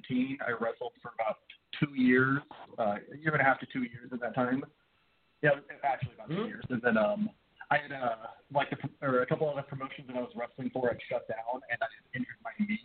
And by the time I had came back from my knee injury, basically everywhere that I was wrestling for had shut down. And uh, so at that point, I just decided to like go to college and kind of kind of put wrestling behind me. And uh, back in a few years ago, I kind of got the uh, the itch to get back into it again. So I had uh, decided to sign up for wrestling school. Told my brother about it, and he's like, "Oh, well, hey, I'm to do that too." So him and me both started uh, when I started training again up at the uh, Buddy Wayne Academy in Everett, Washington. Uh, my brother started training with me, and uh, that's yeah. Wow, man, and and you know you uh you you've actually formed a tag team with your brother Brian, who is also a pro wrestler, and you know you you all have have just been tearing up wrestling promotions all over the uh place. What's it like being able to tag team with your brother? Uh, it's it's interesting, that's for sure. Um, you, know, uh, wrestling is one of those things that we've just always had in common. So, uh, you know, like just like any other brothers, we don't necessarily get see eye to eye when it comes to everything. But wrestling's just always been one of those things that, uh, you know, we've just always had in common. We've always loved. So it's uh, it's it, it's been uh, it's been fun. There's nobody else I'd rather do it with. Oh yeah, absolutely. So what I'm going to do is I'm going to go ahead and and I'm going to allow the uh, co-host tonight to come in and answer a couple of questions. And I know that Jeremy has quite a few questions, so why don't you go ahead and take it over, Jeremy? All right, sounds like a plan. Kevin, how are you doing tonight? I'm good. How about yourself? I'm doing wonderful. Thank you very much. So, I have to ask, you know, first, you ha- you it's almost been 15 years since you've been wrestling, and in May 2008, you took an unexpected break from professional wrestling. Why did you choose to take a break at that point in time? So, so yeah, the um, I was only wrestling for a, a couple places at the time, locally here down in like uh, Oregon, Washington, um, no, really nowhere else. And then I had uh, actually injured my right knee. I had to step away and get some surgery done on it. Uh, I had torn my meniscus, and then when uh, during the time that I was gone, I was uh, I was out for about six to seven months. Um, the, the injury wasn't wrestling related. It was just me being a dumb teenager at the time and hurting my knee. Um, so I went out, got that surgery, stepped away for a couple months, and then when I came back, the place that I was training for had shut down. Uh, the um, but or the places that I was wrestling for down in Portland and up in uh, like on the east side of Washington had shut down. So I was basically just left without a school, without anywhere to wrestle for. And uh, yeah, I just I decided to uh, just kind of I don't know put it behind me a little bit at the time, go to college, focus on other things. And then later on, when I got the itch again, I uh, you know, I couldn't stay away forever. Just there was too much stuff I'd done. No, and I understand that. And I mean, you returned to the ring in 2017, and in those nine years that you had been gone, for you, how did the professional wrestling landscape change since you had left to that point? Oh man, it was it was almost entirely different. Like uh, so up here in Washington, um, wrestling shows used to be a lot more regulated, a lot stricter as far as like who could run, what licenses they could get. They made it really really hard to uh to kind of like get the promotion promoting license. It was a little bit uh, loosened up in like Oregon but Washington was one of the ones where professional wrestling fell underneath the, underneath the athletic commission way back in the day. And um, towards t- 2017, 2018, um, that actually uh, some things that went through legislation and changed that where it was a lot easier for promotions to get the promoting licenses. So promotions started popping up all over the place. Uh, within a within like two year period, we had Defy pop up, we had uh, Without a Cause pop up, we had there was already like um, there's already a couple promotions up in that Seattle area. There was Volcanica. Uh, there was another promotion up in uh, Bellingham 5cc. There was a promotion out in um, Yakima that popped up. Um, places were popping up left and right, right to wrestle right around the 2017, 2018 area, right as I was coming back. So it was great. A lot of uh, a lot of places to uh, to get some experience. And if I remember correctly, um, was the I believe the Yakima promotion? They don't exist anymore, but it was Big League Wrestling and Lucha Libre. Is that correct? Yeah, yeah, absolutely. Yep, that's the one. Um, I only I say that because I had, I've actually watched some of your matches, and I know you've had quite a few with uh, Kingpin Johnny Flynn. Oh yeah. Oh, okay. Yes. Yeah. Yeah. Me and uh, me and Kingpin Johnny Flynn had a couple up there. I had a uh, a couple with uh, Guillermo Rosas, um, a couple other people up there. Yeah, there, I had some uh, a lot of fun. Um, Big League Lucha and or Big League Wrestling and Lucha Libre was actually the first promotion that I wrestled for when I came back in 2017. Well, that's wonderful. 'cause- I mean, and it's unfortunate because I believe it was last year that they had uh, gone defunct, but I know that Yeah, Ken think Fowler had thrown all the support for, you know, and there's so many promotions up in the Pacific Northwest, much like out here in Missouri, especially in the St. Louis area, we have so many uh, promotions, and you know, it's like they all, while they strive to be the best, they all want everyone else to succeed as well. Yeah. Um, yeah, and you know the wrestling landscape definitely. I agree, it has changed over the course the over the course of the times that you had taken your hiatus. Um, now, what does it feel like for you uh, to you are regular teaming up with your brother Brian? And I know you've delved into it, you know, um, over the course of the interview so far. But I'm just curious, like, what does that really feel like? Because not everybody really might be able to grasp what it's like teaming up. You see it on TV a lot, and you do see it in other promotions, but like, really try to give us an in-depth feel of what it's like wrestling alongside your brother. Um, I mean, man, that's a that, that's a good question. It's it's interesting because I mean, like, we know each other. I, like, I know him, uh, you know, minus my wife. I know my brother probably better than anybody else, and I'd say vice versa. He knows me just as well as about anybody else out there. So it's a lot of those times where you know, like, we can kind of instinctually know where the other one's going when it comes to certain sequences or just certain parts of the match. We kind we can kind of, uh, you know, almost have that like symbiotic brain thing going on where we can kind of like read each other. But then, you know, conversely, there's always those times where there's this really funny thing. Where we had this really funny uh, thing during the match happen where I was lifting the guy up going for our double team move, expecting Brian to be back there, and he just. I, I looked back and he wasn't there, and I just he, he kind of looks over me, shrugs his shoulders like, "Oh, my bad." And it's just like it was one of those like brother things where we just kind of looked at each other, shot each other the look, and just started laughing. Well, that I mean, and that's great. Now, interestingly enough, and Joe and I are both avid video gamers. And would you be willing to share with the listeners what type of video games you are into? Yeah, so um, I play a lot of uh, a lot of PC. Well, not actually a lot of PC games, but I'm primarily a PC gamer. Um, my main game that I play, I play a lot of World of Warcraft. Okay. Yeah, I've, I've played World of Warcraft since like basically since it originally came out. Um, it's one of the things that sometimes will take a year a year or two off. But uh, yeah, I've played I've uh, I've played World of Warcraft and other games for for years. Most of my uh, a lot of my Awesome. like I, I played video games since I was a little kid. So yeah, I just I don't know. I love PC game and I love uh, playing MMOs, more medieval stuff like that, swords and shields, spell stuff like that. That's kind of I'm not very good at like the first person shooters or like Fortnite or anything like that. I'm not good at it. I'm I'm just gonna say how much I agree with you on the whole Fortnite thing. My friends and I tried it, and then a bunch of twelve year olds started kicking our butts, and we just said, "Yep, we're done. We're not dealing with it anymore." So Yeah, I totally understand that.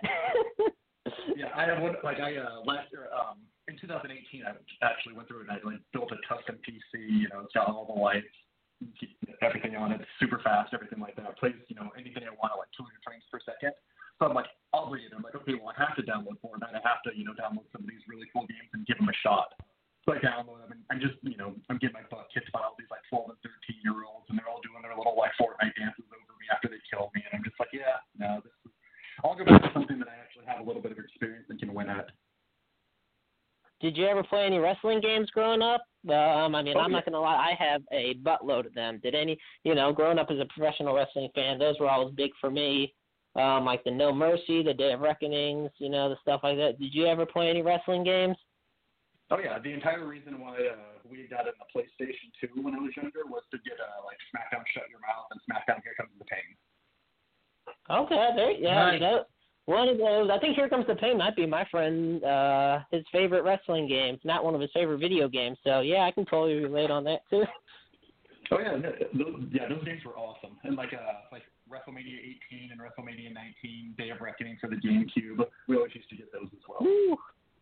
Yeah, GameCube was my first console, so um yeah, definitely. But I when I got my N64, I got the uh, WrestleMania 2000 and No Mercy, and you know those games they still hold up well as far as just how much fun they are. Yeah, I went through. Yeah. Um, it was at a wrestling show that I um, at Reactivate Wrestling. They um, they run over in like Richland and stuff like that. Um, they have a at one of their shows. They had had like one of the local stores, um, called Sunken Treasure Gifts or something like that. I'd have to look it up. I feel terrible for not knowing. Sorry, Sarah. Um, Sure. but uh, one of the like there's a store over there. They have like all these like retro games and cards and collectibles and everything like that. Um, they had came to the show. They had sponsored a show and they'd set up like a Nintendo 64 in the corner where they were playing like old school uh, WWF No Mercy. And so like I had actually sat down and played around and I forgot how bad I was at it. oh man. Joe, you got any questions for uh, Kevin? I, I do. I, I, I do. I'm gonna go ahead and step on back in and thank you. Those are some great questions. Um, so you were trained by uh the one and only Buddy Wayne. Uh, what was it like being trained by Buddy? Um, it was so I um I was only with Buddy for about me, me and Brian had only been training there for about six months uh, back in 2017 when Buddy had unfortunately passed. So it was one of those things where um uh, you know like I'm so thankful to have had those six months with him. Um, you know it's one of those things where I I look back and I wish I had started earlier so I could have more time uh, sitting underneath the learning tree, getting all that experience, getting everything he has, um, everything he had to pass on and everything. Um, I'm sad that I didn't get that opportunity, but at the same point, he left a lot of great knowledge to a lot of the other students that have taken the ball and ran with it as far as passing it on to the people that are still training. So I'm very fortunate to, to have had that. Oh yeah, absolutely. Yeah, Buddy Wayne was was was a great wrestler. Uh, you know, great trainer. Uh, you know, his his his dancing really uh, shocked uh, a, a a lot of people. Um, so every wrestler has nicknames. Like you've got Stone Cold, you've got The Rock, you've got the Heartbreak Kid. Well, Kevin, you've got the nickname of the Look, and the viewers want to know how did you get that nickname of the Look? So that that honestly kind of started off as a joke. Um, way back when I was wrestling back in like 2007, 2008. There's this uh, there's this wrestler around here named Christopher Ryzik. He's the ideal reflection Christopher Ryzik. And he had always joked about, you know, I, I was a lot younger at the time. He always joked about me kind of like being his, uh, like, you know, his like little protege as far as the character goes. So instead of being like, you know, like the ideal reflection, my my my character name would be the look Kevin Cook. Um, I never ended up doing it back then. And then uh, when I came back and started wrestling before Brian, um, while Brian was still training, you know, getting caught up and everything like that, um, I kind of just needed a character, so I just started ironically calling myself the Look, and it kind of caught on. So I ran with it for a little bit, um, and then I kind of just dropped it when me and Brian started tag teaming. Wow. Okay. Yeah. You know, it it it it, it actually sounds good. You know, the look Kevin Cook. So yeah, that that's actually pretty cool.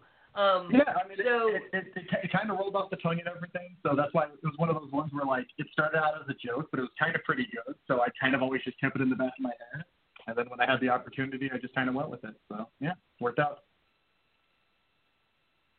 Yeah, um, so in January, uh, you wrestled for a promotion called Defy Wrestling, and you were part of a elimination a elimination Defy or Survive ten man match.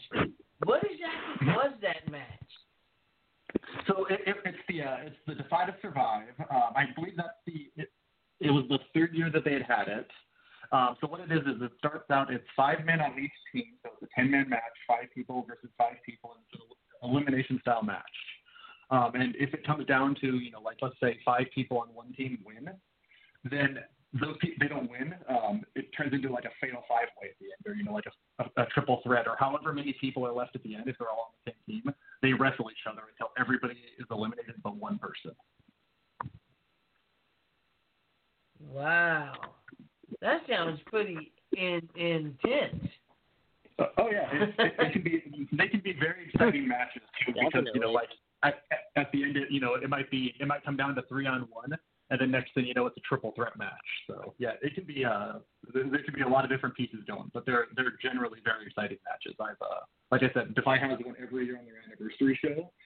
Um, so I think this was like the third year that they had had it, if I'm remembering correctly, and every one of them has been very good. Uh, um, a couple like uh, not this January, but the, the January beforehand, um, at the end of the Defy to Survive match that they had. That's actually when the Young Bucks came out and did like the the surprise Defy thing came out and uh, started super kicking people. So that was pretty cool too. Wow, wow.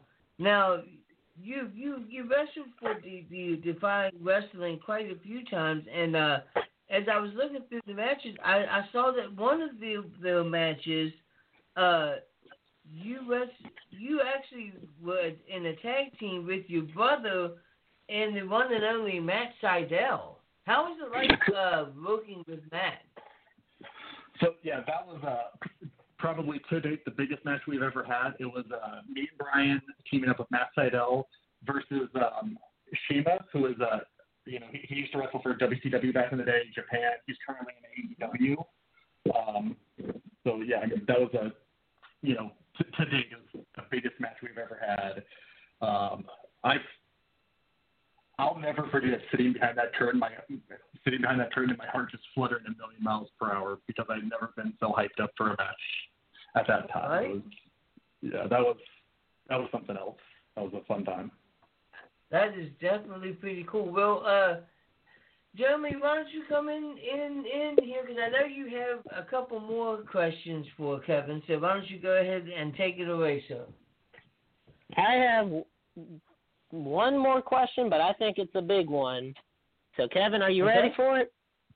I sure am. All right. So, my question for you is you know, you've already taken a pretty big sized hiatus, and so most wrestlers, you know, not every wrestling career can go on forever. So, my question for mm-hmm. you is when the time comes that you will retire from professional wrestling, what is the one thing you really want fans to remember about not only yourself, but about the Cook brothers? You're right. That is a really deep question, man. Man, I, I don't. I, you know, normally you get the questions like, "What would you like to do in wrestling?" Not how you'd like to be remembered. So that's an interesting one. I mean, I, I guess, I guess I just like to be remembered. You know, generally, me and my brother are fun-loving guys. We like to put a smile on people's faces. We like to, you know, we like to make sure people have a good time. So if we could just be remembered for, you know, like always be entertaining, always, you know, making people happy when we see us, or you know, vice versa. You know, they're supposed to boo us, you know, boo us and whatnot. As long as we can make people, you know, feel invested in the match and you know, walk out and you know, just say that you know, hey, those those goofy brothers, they, you know, those were those were the highlight of the night, or just come home and talk about it for years to come. That's that's really all I all I'd ever ask for. You know, if uh if we could be on that thing, you know, one day we're on television and you know we can uh, make a much larger appeal and you know make, have that influence go further. That'd be that'd be great. But uh, ultimately, I think I'd like to be remembered for just making people happy, making people uh,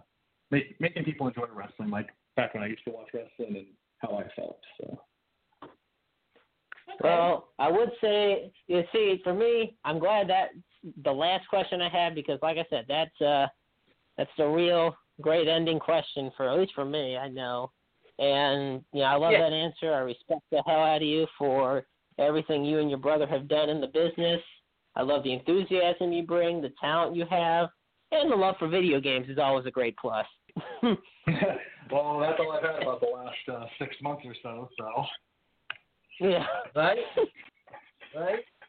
So you know, I, I actually have have a couple more questions because we still have at least 13 minutes left. Um, so my next question is, you know, you've wrestled for quite some some time. Who is the one wrestler that Kevin Cook wants to get into the ring? Like, who is your top person on your bucket? List? Ooh, that's a, that's a good one. You know, um, hmm. I guess like if if you had to say bucket list, so always way back in the day, I always envisioned you know having a match with the Undertaker. Back like me and my brother were always like we had a trampoline growing up. We always used to sit out there and wrestle on the trampoline. Half the time we'd be out there with like a pillow or whatever, suplexing the pillow, pretending it's the other person. And that was always the match that like I envisioned in my head was a match with the Undertaker. That was like w- one of the matches that like got me. I started watching wrestling in about 2002, and one of the matches that really hooked me was that Jeff Hardy versus the Undertaker uh, ladder match. And uh, to this day, it, that was just always one of those matches where it was like I would I would want to wrestle the Undertaker. You know I don't know if he's got any more matches in him. I you know all like super unrealistic, but yeah, bucket list stuff. If you were to you know if I were to rub the rub the rub the vase, the genie came out and asked me, that's what I'd do when I'm wrestling the Undertaker. If ever there was a time to wrestle Man. the Undertaker, now would be the good time. Right? Yeah, exactly. I'll just I'll, I'll have a boneyard match with him. right. I remember that match with him and, and Jeff Hardy. If I'm not mistaken, like he beat the crap out of Jeff, but Jeff like kept on getting up and he kept saying, "I'm not done yet." So like the Undertaker would would come back and like choke slam him again, and and you know it ended up patting. I remember that that match. That's like one of the Jeff Hardy matches that I actually remember. Wow. Yeah, yeah, no, that, that was um, that I remember that that very very vividly back in the day. It was uh, yeah, that was that was probably one of uh, just like so back when I originally like I couldn't really watch wrestling back in the day. Like when my parents uh, my parents really didn't want us watching wrestling. So uh, 2002 was actually when my parents split up. And so, like when um, when my parents split up, my dad didn't care if we watched wrestling anymore. So I remember like one Monday night, I realized like wrestling was on. So I asked dad if we could turn it on, and that was the night. It was the Jeff Hardy Undertaker match. And that that day changed my life. It sucks that my parents had to get divorced for it to happen, but you know. Man. So uh, I guess that my next question is is you've done singles matches, you've done tag team matches. Which does Kevin Cook prefer? Prefer? Oh, do do you want to Ooh, that's a good question. tag team? Oh, tag tag matches all day long. For sure. I, I only have to do ha- I I only have to do half the work. That is Seventy-five true. percent if you get in more. No, but with, That uh, that that with- that's with- definitely true. That that's a good uh, uh, uh, observation. You only have to do half of, of the work. You just have to make sure that that uh, that your your brother doesn't get get pinned. And, and yeah, that's a good uh, uh, ob- ob- observation. Um, so I guess that that's conversely, my next conversely as well, we question have to make sure I don't get pinned. that's true. So I guess that my next and hopefully you question get the uh, pin. Yeah, yeah. Ho- ho- Yeah. Hopefully, hopefully I get the pin, and uh, if anybody's gonna get pinned, it's them. Yeah. So I, I guess that with the time we have left, the uh, next question is: is what's next for Kevin Cook? Like, What do you have lined up? Honestly, right now I uh, I don't have anything lined up on them. I uh, we ha- or back in March when everything hit, we had our calendar lined up through about probably mid mid May to uh, early June was what we had booked up on our calendar. Uh, and then uh, yeah, overnight our bookings went from uh, booked up t- two to three months in advance to absolutely nothing, and I have no idea what's next. At this point, um, I've uh, you know it's not.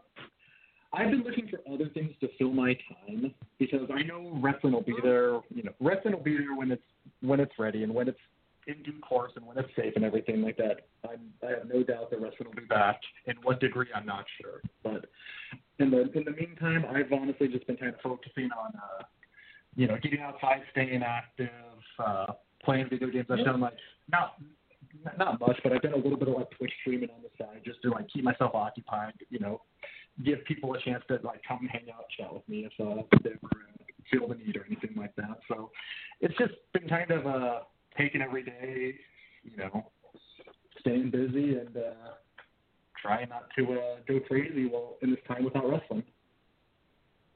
Right? I want to say You know, it, last year I think we only had uh last year I think we had like six weekends in total off with no shows or anything like that.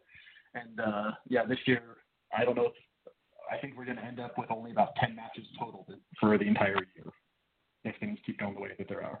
Yeah, it's it's it's definitely definitely crazy. I mean, especially when when you uh, think about uh, 2020 only has three more months left. Like there's legit only three more months in in 2020, and there there's a lot of wrestling promotions that don't even do shows in the wintertime, you know, because of the, the winter weather and stuff. So, man, you know, I, I didn't even really think about that. That it's really been you know, since April, since we've had like wrestling shows. Like for instance, I'm a professional wrestling referee, and I just had my first match back. I guess it was two weeks ago. So yeah, it's that's absolutely crazy, man.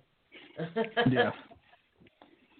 Yeah, it's, it's no fun, but uh, you know, it, it's uh, I, have faith that once uh once it's safe to do so in all different regions and everything, I know like Washington, Washington, Pacific Northwest, and everything is more tightly regulated, but I'm just I'm hopeful that once everything goes back to normal, we'll uh, wrestling will basically go back to where it was beforehand, and we'll be able to uh, get back on the road and start booking up every weekend again. I'm just not sure when the kickoff and, date and is. And you you never know when you guys come back. Maybe we will see the Cook brothers win a tag team championship. That would be absolutely amazing. Uh, well, I'm actually uh, I'm actually sitting here looking at two of them in my room that uh, you know I I haven't defended in forever. Because yeah, we're we're holding a we hold a championship right now in uh, WCWC down in Oregon, and we also have a uh, a tag team championship in uh, Lucha Libre Volcanica based out of Seattle, Washington. Wow. So yeah, hopefully But, uh, you know, there it, it, it, sorry, what were you gonna say? Nothing. I, I was just just saying, you know, well, maybe you you you guys can add another tag team to to that already big uh, collection of tag team titles that you got. That would be uh, that, would, that would be the goal. I got I got more room on my on my little shelf right here. I've got more room for than two belts. So yeah, let's let's start adding them in there. Nice. Nice. All right, well, so what we're going to do now is we're going to go into the uh, Wrestle Talk Game Show Challenge. And this is where Jeremy is going to go one on one with Kevin Cook in a little bit boy. of professional wrestling trivia. Uh, are you down to uh, do the Wrestle Talk Podcast Game Show Challenge, Kevin? Yeah, of course. Absolutely. Jeremy, are you ready? As ready as I'll be. Let's do this. It's not. It's not going to be too hard. Uh, Hardcore Haas, if you could please play the uh, game show challenge for us.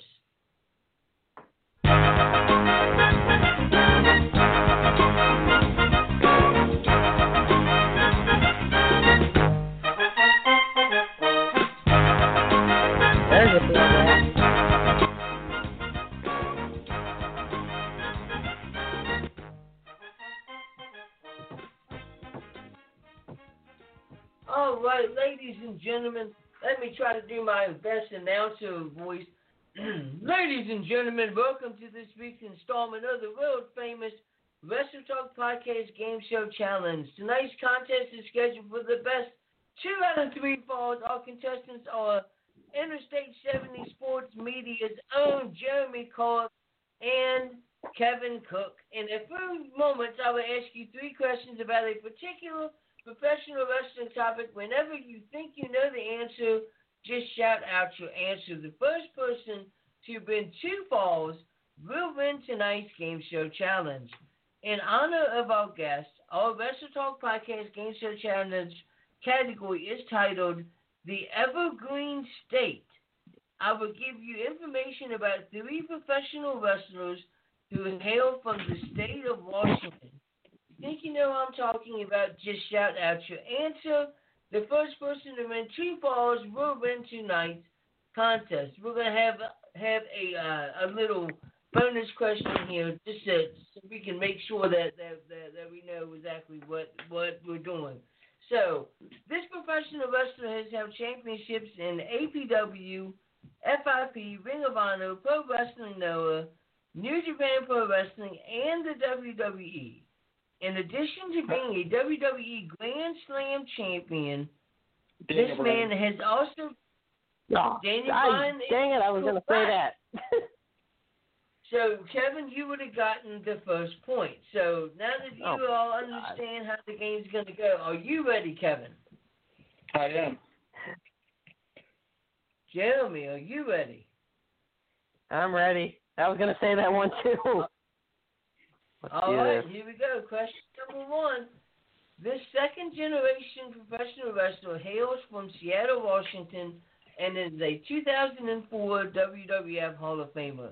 He's a former NWA. United What's that? Tamina Snuka. Nope. He Dang is a former NWA United States champion, a former WWF Intercontinental champion, and a former tag team champion with his partner Brutus the Barber Beefcake, known for the using the figure four four leg lock. He is also known for facing Roddy Roddy Piper in a dog collar match in Starcade of 1983 and teamed with the Honky Tonk Man at, at WrestleMania 6.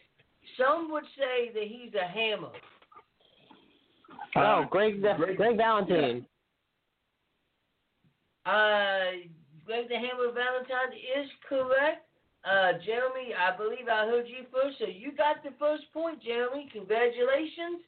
Don't worry. Thank you. It, it's not over yet, Kevin. Question number two. This wrestler was born and hails from Othello, Washington. He debuted Richards. in 2000. Who's that? Davey Richards. Davey Richards is correct. How did you know that just from knowing that he hails from Othello, Washington? Um, so Davey Richards used to train originally back at uh, Pinnacle when I first started. He's just that Wow. darn good. That's how he knows. Man. Yeah, no, I, yeah, I've, uh, I've, been, I've known Davey for quite some time. He used to uh, he used to train me back in like 2006, 2007. that is awesome. Wow. That that was awesome. Very, very impressive. All right, question num- number three. This is for all of the marbles. This wrestler, who is hailed in the past from Seattle, Washington, is a former TNA Knockouts champion. She defeated Allie to win the championship. In addition to her rivalries with Allie, Rosemary, and Havoc, she has been wrestling. What'd you say? Oh no, uh, it's Madison Rayne, Madison Rayne, Madison Rayne. No, it's not Finally. Madison Rayne. Uh, Ah. she's been competing in Impact Wrestling as the lovable Susie. Um, oh, uh, Sue, Su Yung, Su Yung. Young. Su Yung is correct, ladies and gentlemen. That means that Kevin has won the Wrestle Talk Podcast Game Show Challenge. Intern Timmy, if you could, um, Hardcore Haas, uh, uh, if you could please play the uh, uh, music for uh, Kevin for us.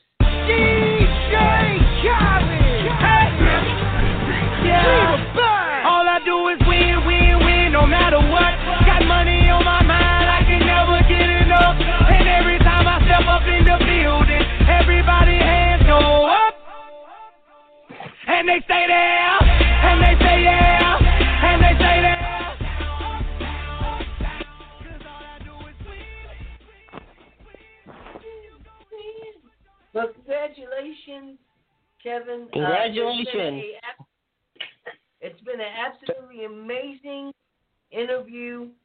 All that we ask is that you agree to come back to the Wrestle Talk Podcast Game Show Challenge, and before you you go, tell everybody, all of our fans, how they can get in touch with one and only Kevin Cook.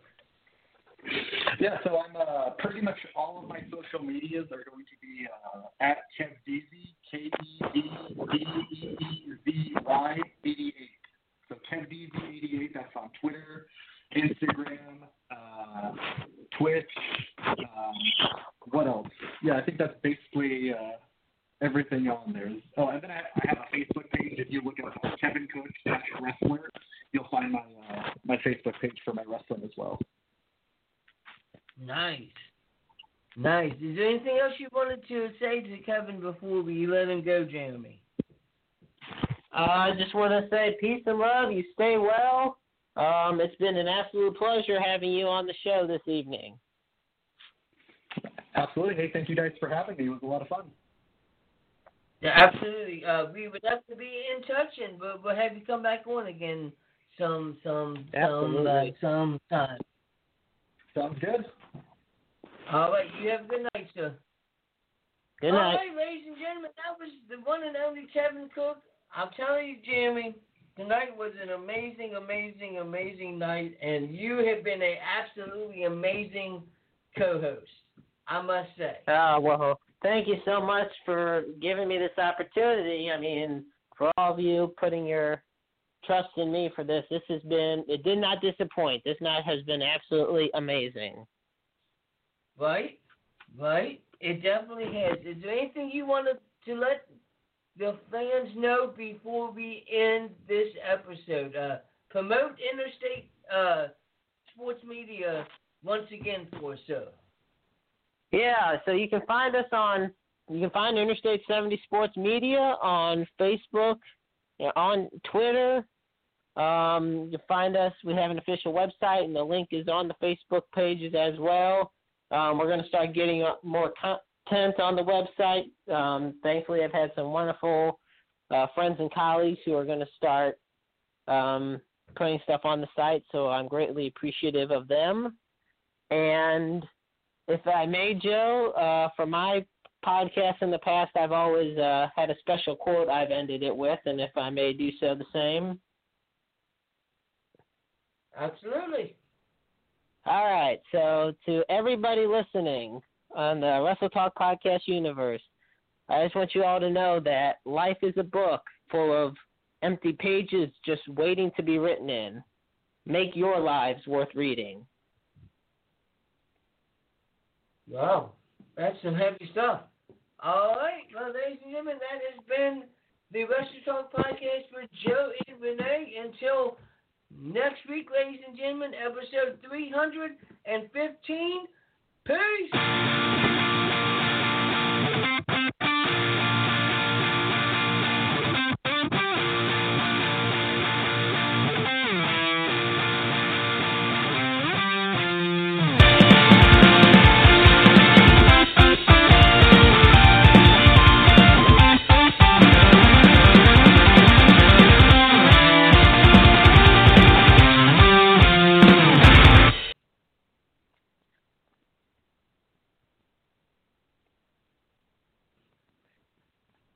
Ryan here, and I have a question for you. What do you do when you win?